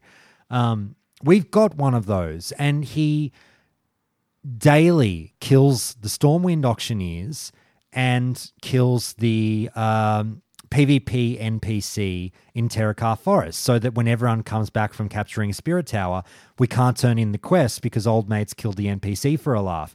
He's got max level characters on both factions. He jumps in our chat and taunts us all the time, and he's a fucking whack job. He is bizarre, and he is also against all odds just a beautiful thing to have because you need villains like that. Everyone banned. Hey, get out. Sorry about that. The cat just cat just randomly attacked the dog. Ralphie, learn your lesson. That's what you get when you pick a fight with Lucky. Okay, so he absolutely, um, obviously delights in just making this his his you know reason of being, just trolling at the Alliance faction, and um, you know, I've fought him a few times in PvP. I've I've killed him a couple of times in my fresh paladin in greens and a couple of blues. He's in like season three gladiator gear or whatever, or no, not quite gladiator gear, but like whatever's one underneath that. I don't know. But the ongoing joke is this guy blatantly paid someone for a hard carry in arena because he is pretty bloody ordinary at PvP but he jumps in the chat and boasts on a very regular basis about oh uh, no one has ever killed me one-on-one in pvp i'll give 50000 gold to the first player that can kill me one-on-one. Ha ha ha. I own the alliance. You're all chumps. This is revenge for you guys having no honor blah blah blah blah blah. It's all part of his shtick I, I regularly reply like, "Shut up, dickhead! I've killed you one on one several times on a fresh 70. He doesn't want to hear it. He's like, "Nah, proof or it didn't happen." And you know, the ongoing joke within the Alliance faction is we all know, like we've all, I've watched him die to other players on a regular basis. We all know he gets taken down one on one, but he owns this like until you produce the video, I am the greatest PvP player of all time, and no one's ever beaten me. And it's all part of the like eye rolling fun it just brings this element to this server that I've never found on a classic server up to this point. And like I said, little bit of a new lease on life for me. It's it's really been enjoyable. So this is just bleeding to, you know, my plans for Wrath and what I've been doing. Um I I plan I had to sit down and sort of say, all right, I've gotten this character to 70. I've had my fun. Am I being serious about that? Am I deserting the the mega server? For the small country town server that so many players say don't do it don't do it. It will die. Josh you're you're signing your death warrant in wow. You'll have to transfer eventually. This server's going to die. You're doing the wrong thing. It's dead. It's already dead. The meme. It's a dead server guys. It's a dead server. This server this server has maintained its population within a variance of about 10% ever since the launch of classic. And i went through all the history of the logs the Alliance hasn't dipped below 1,600 people. It's at 1,800 now. Um, you know, at the height of its powers, as it was at like 2,100. And I'm just like, you know what? I'm going to roll the dice. The worst case scenario, maybe the server dies and I just transfer back to the mega server, whatever. It's really, I don't care. But I think this server will hold and I'm really enjoying it. Um, so one of the fun things was like once I made this decision of needing to to to you know commit to this server and say, "Yep, I'm walking away from the thousands of hours I, I put into Arugal and all those horde characters. I'm re-rolling Alliance. I've got my human paladin. How do I set him up now? I had like twelve thousand gold on Arugal, and I was like, "Oh man, wave goodbye to that." And then I thought, ah, hang on. I saw, you know, as we do, Blizzard was having a sale on character transfers, and I went, oh, fuck it, you know, let's just do it.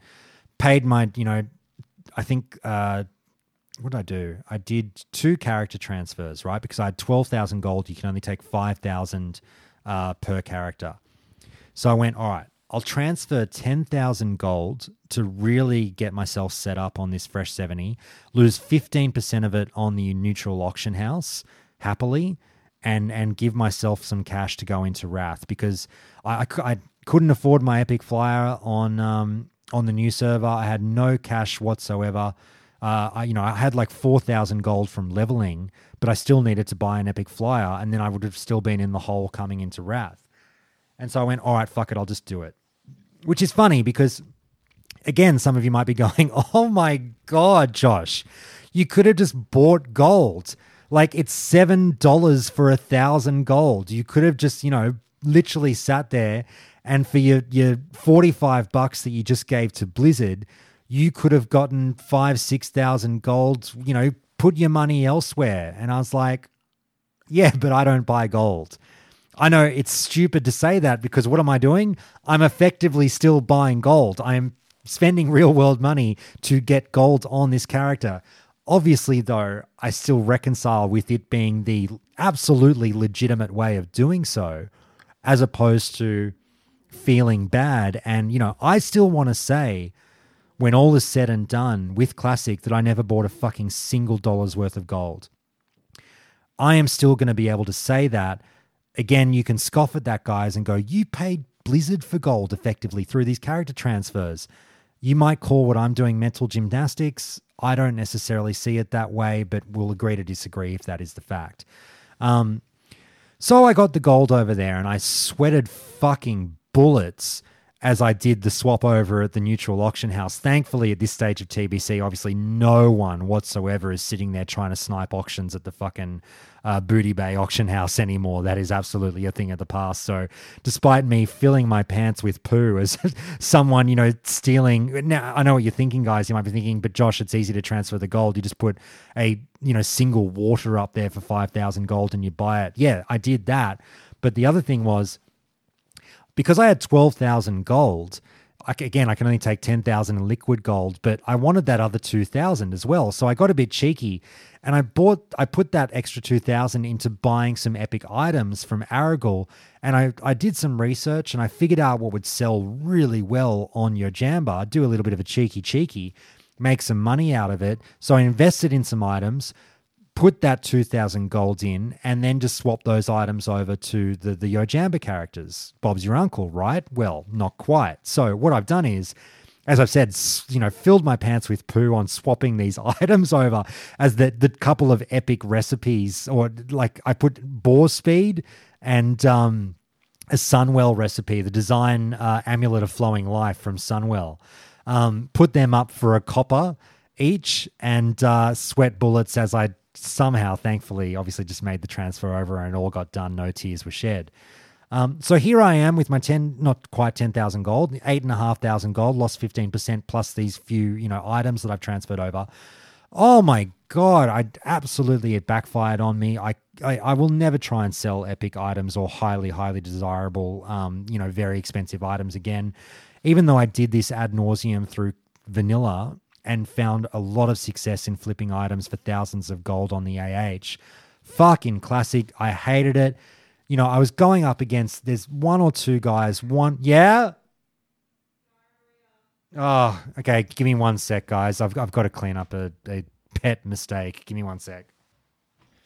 Oh, sorry about that, guys. I'm back. I said there'd be no edit points, but I did uh, unfortunately have to throw one in in there due to a, a pet mishap. Um, our our old cat has a little bit of an upset stomach, um, but you know, you guys know. You heard the last half an hour was basically me not taking a breath, so you know I can do this in the one take. Let's keep going. Um, I'll, I'll stay off. I was about to have lunch, but uh, I'll wait till I finish recording this. I'm, i went out there and basically saw my wife virtually having an O over this chicken rice that she just ordered for us. So I'm really looking forward to getting into that, which apparently is brilliant. But let's keep going. Fuck guys, I had uh, what are we? Three, six, nine, twelve. I had thirteen points written down that I wanted to talk to you about, and we're thirty-five minutes in, and I'm on to point two. Uh, unfortunately, you know what you get when you deal with me, so I'll just have to see how I go. I don't want this to go on for fucking hours, but we'll see how we go. Anyway, long story short, I'm on a new server. I'm really enjoying it. Um, you know, there is world PvP. I'll talk to you a little bit about that. Um, you know, there's fights for the Spirit Towers. The Plucky Alliance on our side does okay at times. Um, I have just been destroying people in PvP. It's been really fun. Don't get me wrong, you guys know I'm very average at the game. Whenever I come across someone who kind of knows what they do, they're doing, I lose. But the beauty of it is that doesn't happen very often. Um, I'm absolutely winning 90% of the fights I'm in. But again, huge caveat. I'm obviously fighting people that number one have no fucking interest in PvP, and number two, when they get involved in PvP, have no fucking idea what to do. So I'm just obliterating people. Probably because this server is, as many are, rife with gold farmers. The gold farmers have zero interest in PvP. I take a lot of joy in decimating them because I don't like having these fuckers there that are ruining servers and helping to destroy the culture of this game. You guys might feel very, very differently. There's been a little bit of an odd romanticizing. I keep that's the word of the day, obviously. Little bit of an odd romanticizing of gold farmers and gold sellers in Classic, which I have disagreed with. And people are like, oh, you know, it's just some guy trying to make a living it's still bad for the game. I have, you know, I'm not going to feel bad about destroying these people in PvP. It's still bad for the game. Um, so I found that a little odd at times to hear those conversations go, I'd rather put, you know, 20 bucks into a bloke's account who's going to help, you know, give him dinner that night than to Big Bad Blizzard. Yeah, but they're fucking feeding the gold industry in the game. Ah, anyway. Um, it's been really fun. It's been really, really fun. And there's Obviously, the sweaty players gravitate towards the mega servers, which means that I have noticed a really obvious dip in talent on this server. And you know what? That's great for little old average Josh. Me, who's so ridiculously like the epitome of an average WoW player, has just found a home here because when I PvP with people, they're about as skilled as me, and it's been great. Um, you know, the, the, the few times that I've beaten someone that's blatantly better than me, I get the fuck out of there so they don't get revenge. I'm I know when I'm very much so outmatched and a couple of lucky crits or a weird thing happens and they would be fuming. I beat this warrior outside fucking Shattrath the other day who had like killed me 3 times in a row that morning. I came back that night, he saw me again beelined towards me thinking free food. I fucking remember this dickhead from earlier. And I've gone, oh God, here we go. Somehow, somehow, I beat him after using, you know, bubble, lay on hands, potion. He, you know, and and the, the fucking um the fell blossom or whatever, the the herbalism shield that I get. I used everything, and I just beat this guy on the last hit. He would have probably thrown his monitor through a fucking window. I teabagged him. I laughed. I got the fuck out of there. I was so lucky. Um, but yeah, these things don't happen that often. It was very, very fun. But that's the point is finding these fun moments. And, you know, again, guys, digging down deep within yourself and figuring out what is truly fun to you. Um, not preaching to everyone to convert to smaller servers, but just play Wrath for the fun of it not for the sweat and the min max. I know all of you are like, but sweating and min maxing is my fun, Josh. More power to you. Just take the time every now and again for yourself. Take an hour or two here and there in the game just to not be about the most efficient gold farming per hour or fucking whatever it is. Just smell the roses, guys, is all I'm trying to preach. Just go out and remember what made you fall in love with this game and smell the fucking roses, please. I'm begging you. It's really made me enjoy things more. But look, talking about, you know, anti min max and everything, you guys have heard me on the show talking to North about this. Really being so internally conflicted about this profession choice on my main. I'm like, guys, I'm trying to focus on this paladin, do what's best for him what do I do? Do I go mining engineering? Or do I do this wild and wacky thing in double gathering? I've had I, have I've almost been up at night with this thing bothering me. As stupid as it sounds, it's been killing me. Everyone says I have to take engineering. Oh my god! If you don't have engineering in Wrath, you're doing it wrong. You fucking idiot! How could you not consider engineering? It's not even a choice. It's like basically you take it with first aid you know, and and fucking it's just mandatory. I have decided to go against it. It, it was a really hard decision, but I've gone, I, I don't care if it's fun. I don't care if it's min max. You know what I personally find more fun? Gathering my fucking ass off. You guys know, I've heard it, I've said it before. Gathering in video games takes me to my happy place. You know that scene in Happy Gilmore when he goes to his happy place and uh, you know the the clouds appear and and there's the little person riding the uh, toy pony and slapping his butt. And then there's the uh, chubs there playing the piano and everything. That's what gathering in world of warcraft does for me. It takes me to my happy place. And i don't care if it's inefficient or whatever or, or a waste of time what have you. I just fucking enjoy it. And that's why i'm going double gathering min maxes be damned fucking efficiency be damned. Anyway i'm rambling. I'm i'm so happy i've decided to do it because i think i'm going to love it. I really really do. I don't care about haste on my gloves. I don't care about fucking rocket boots and all that shit. And you guys are like oh you'll fucking care when you're raiding bro. I don't care. I do not care. Your guild will care. I don't care what they care about. I don't I, it's uh, anyway moving on guys. Look um i'm probably gonna have to wind it up there i think. Look this is 40 minutes um and i really had i listened to these points i had written down. I'll have to save them for another time. I was going to talk about um you know season of mastery 2 and and fresh uh, vanilla coming out maybe from blizzard. Um, I was going to talk about, you know, uh, bots a little bit more. I was going to talk about plans for alts, and I was going to talk about the, the, this kind of weird little content creator wars that are going on right now, and what I'm perceiving to be some pretty ordinary content getting put out versus the very, you know, you have to really sift through a lot of it to get to the good stuff, in my opinion. I was going to talk about some things that happened in the Blizzard Discord. I was going to talk about Joyous Journeys guys, I'd be here for another fucking two hours if I went through all this stuff. But look, let's wrap it up there and I'll, I'll tease that stuff for another time. Please, everyone, give me some feedback about this. If you like hearing from me like this, let me know. If you think it's an absolute verbal diarrhea, waterfall of bullshit, nonsensical, took the show nowhere, don't fucking do that, Josh. We want to hear from you guests. Shut the fuck up. Don't be shy in saying so in the Discord. Say it politely if you can. That would be lovely. But let me know whether you're okay with hearing from me alone every now and again. Like I said, guys, the other thing I'd actually really prefer to do is doing a much more casual beer with some of the Aussies. And I say the Aussies, you know, the people in the oceanic region, because I probably recorded at night, which is a really bad time for Europe and America.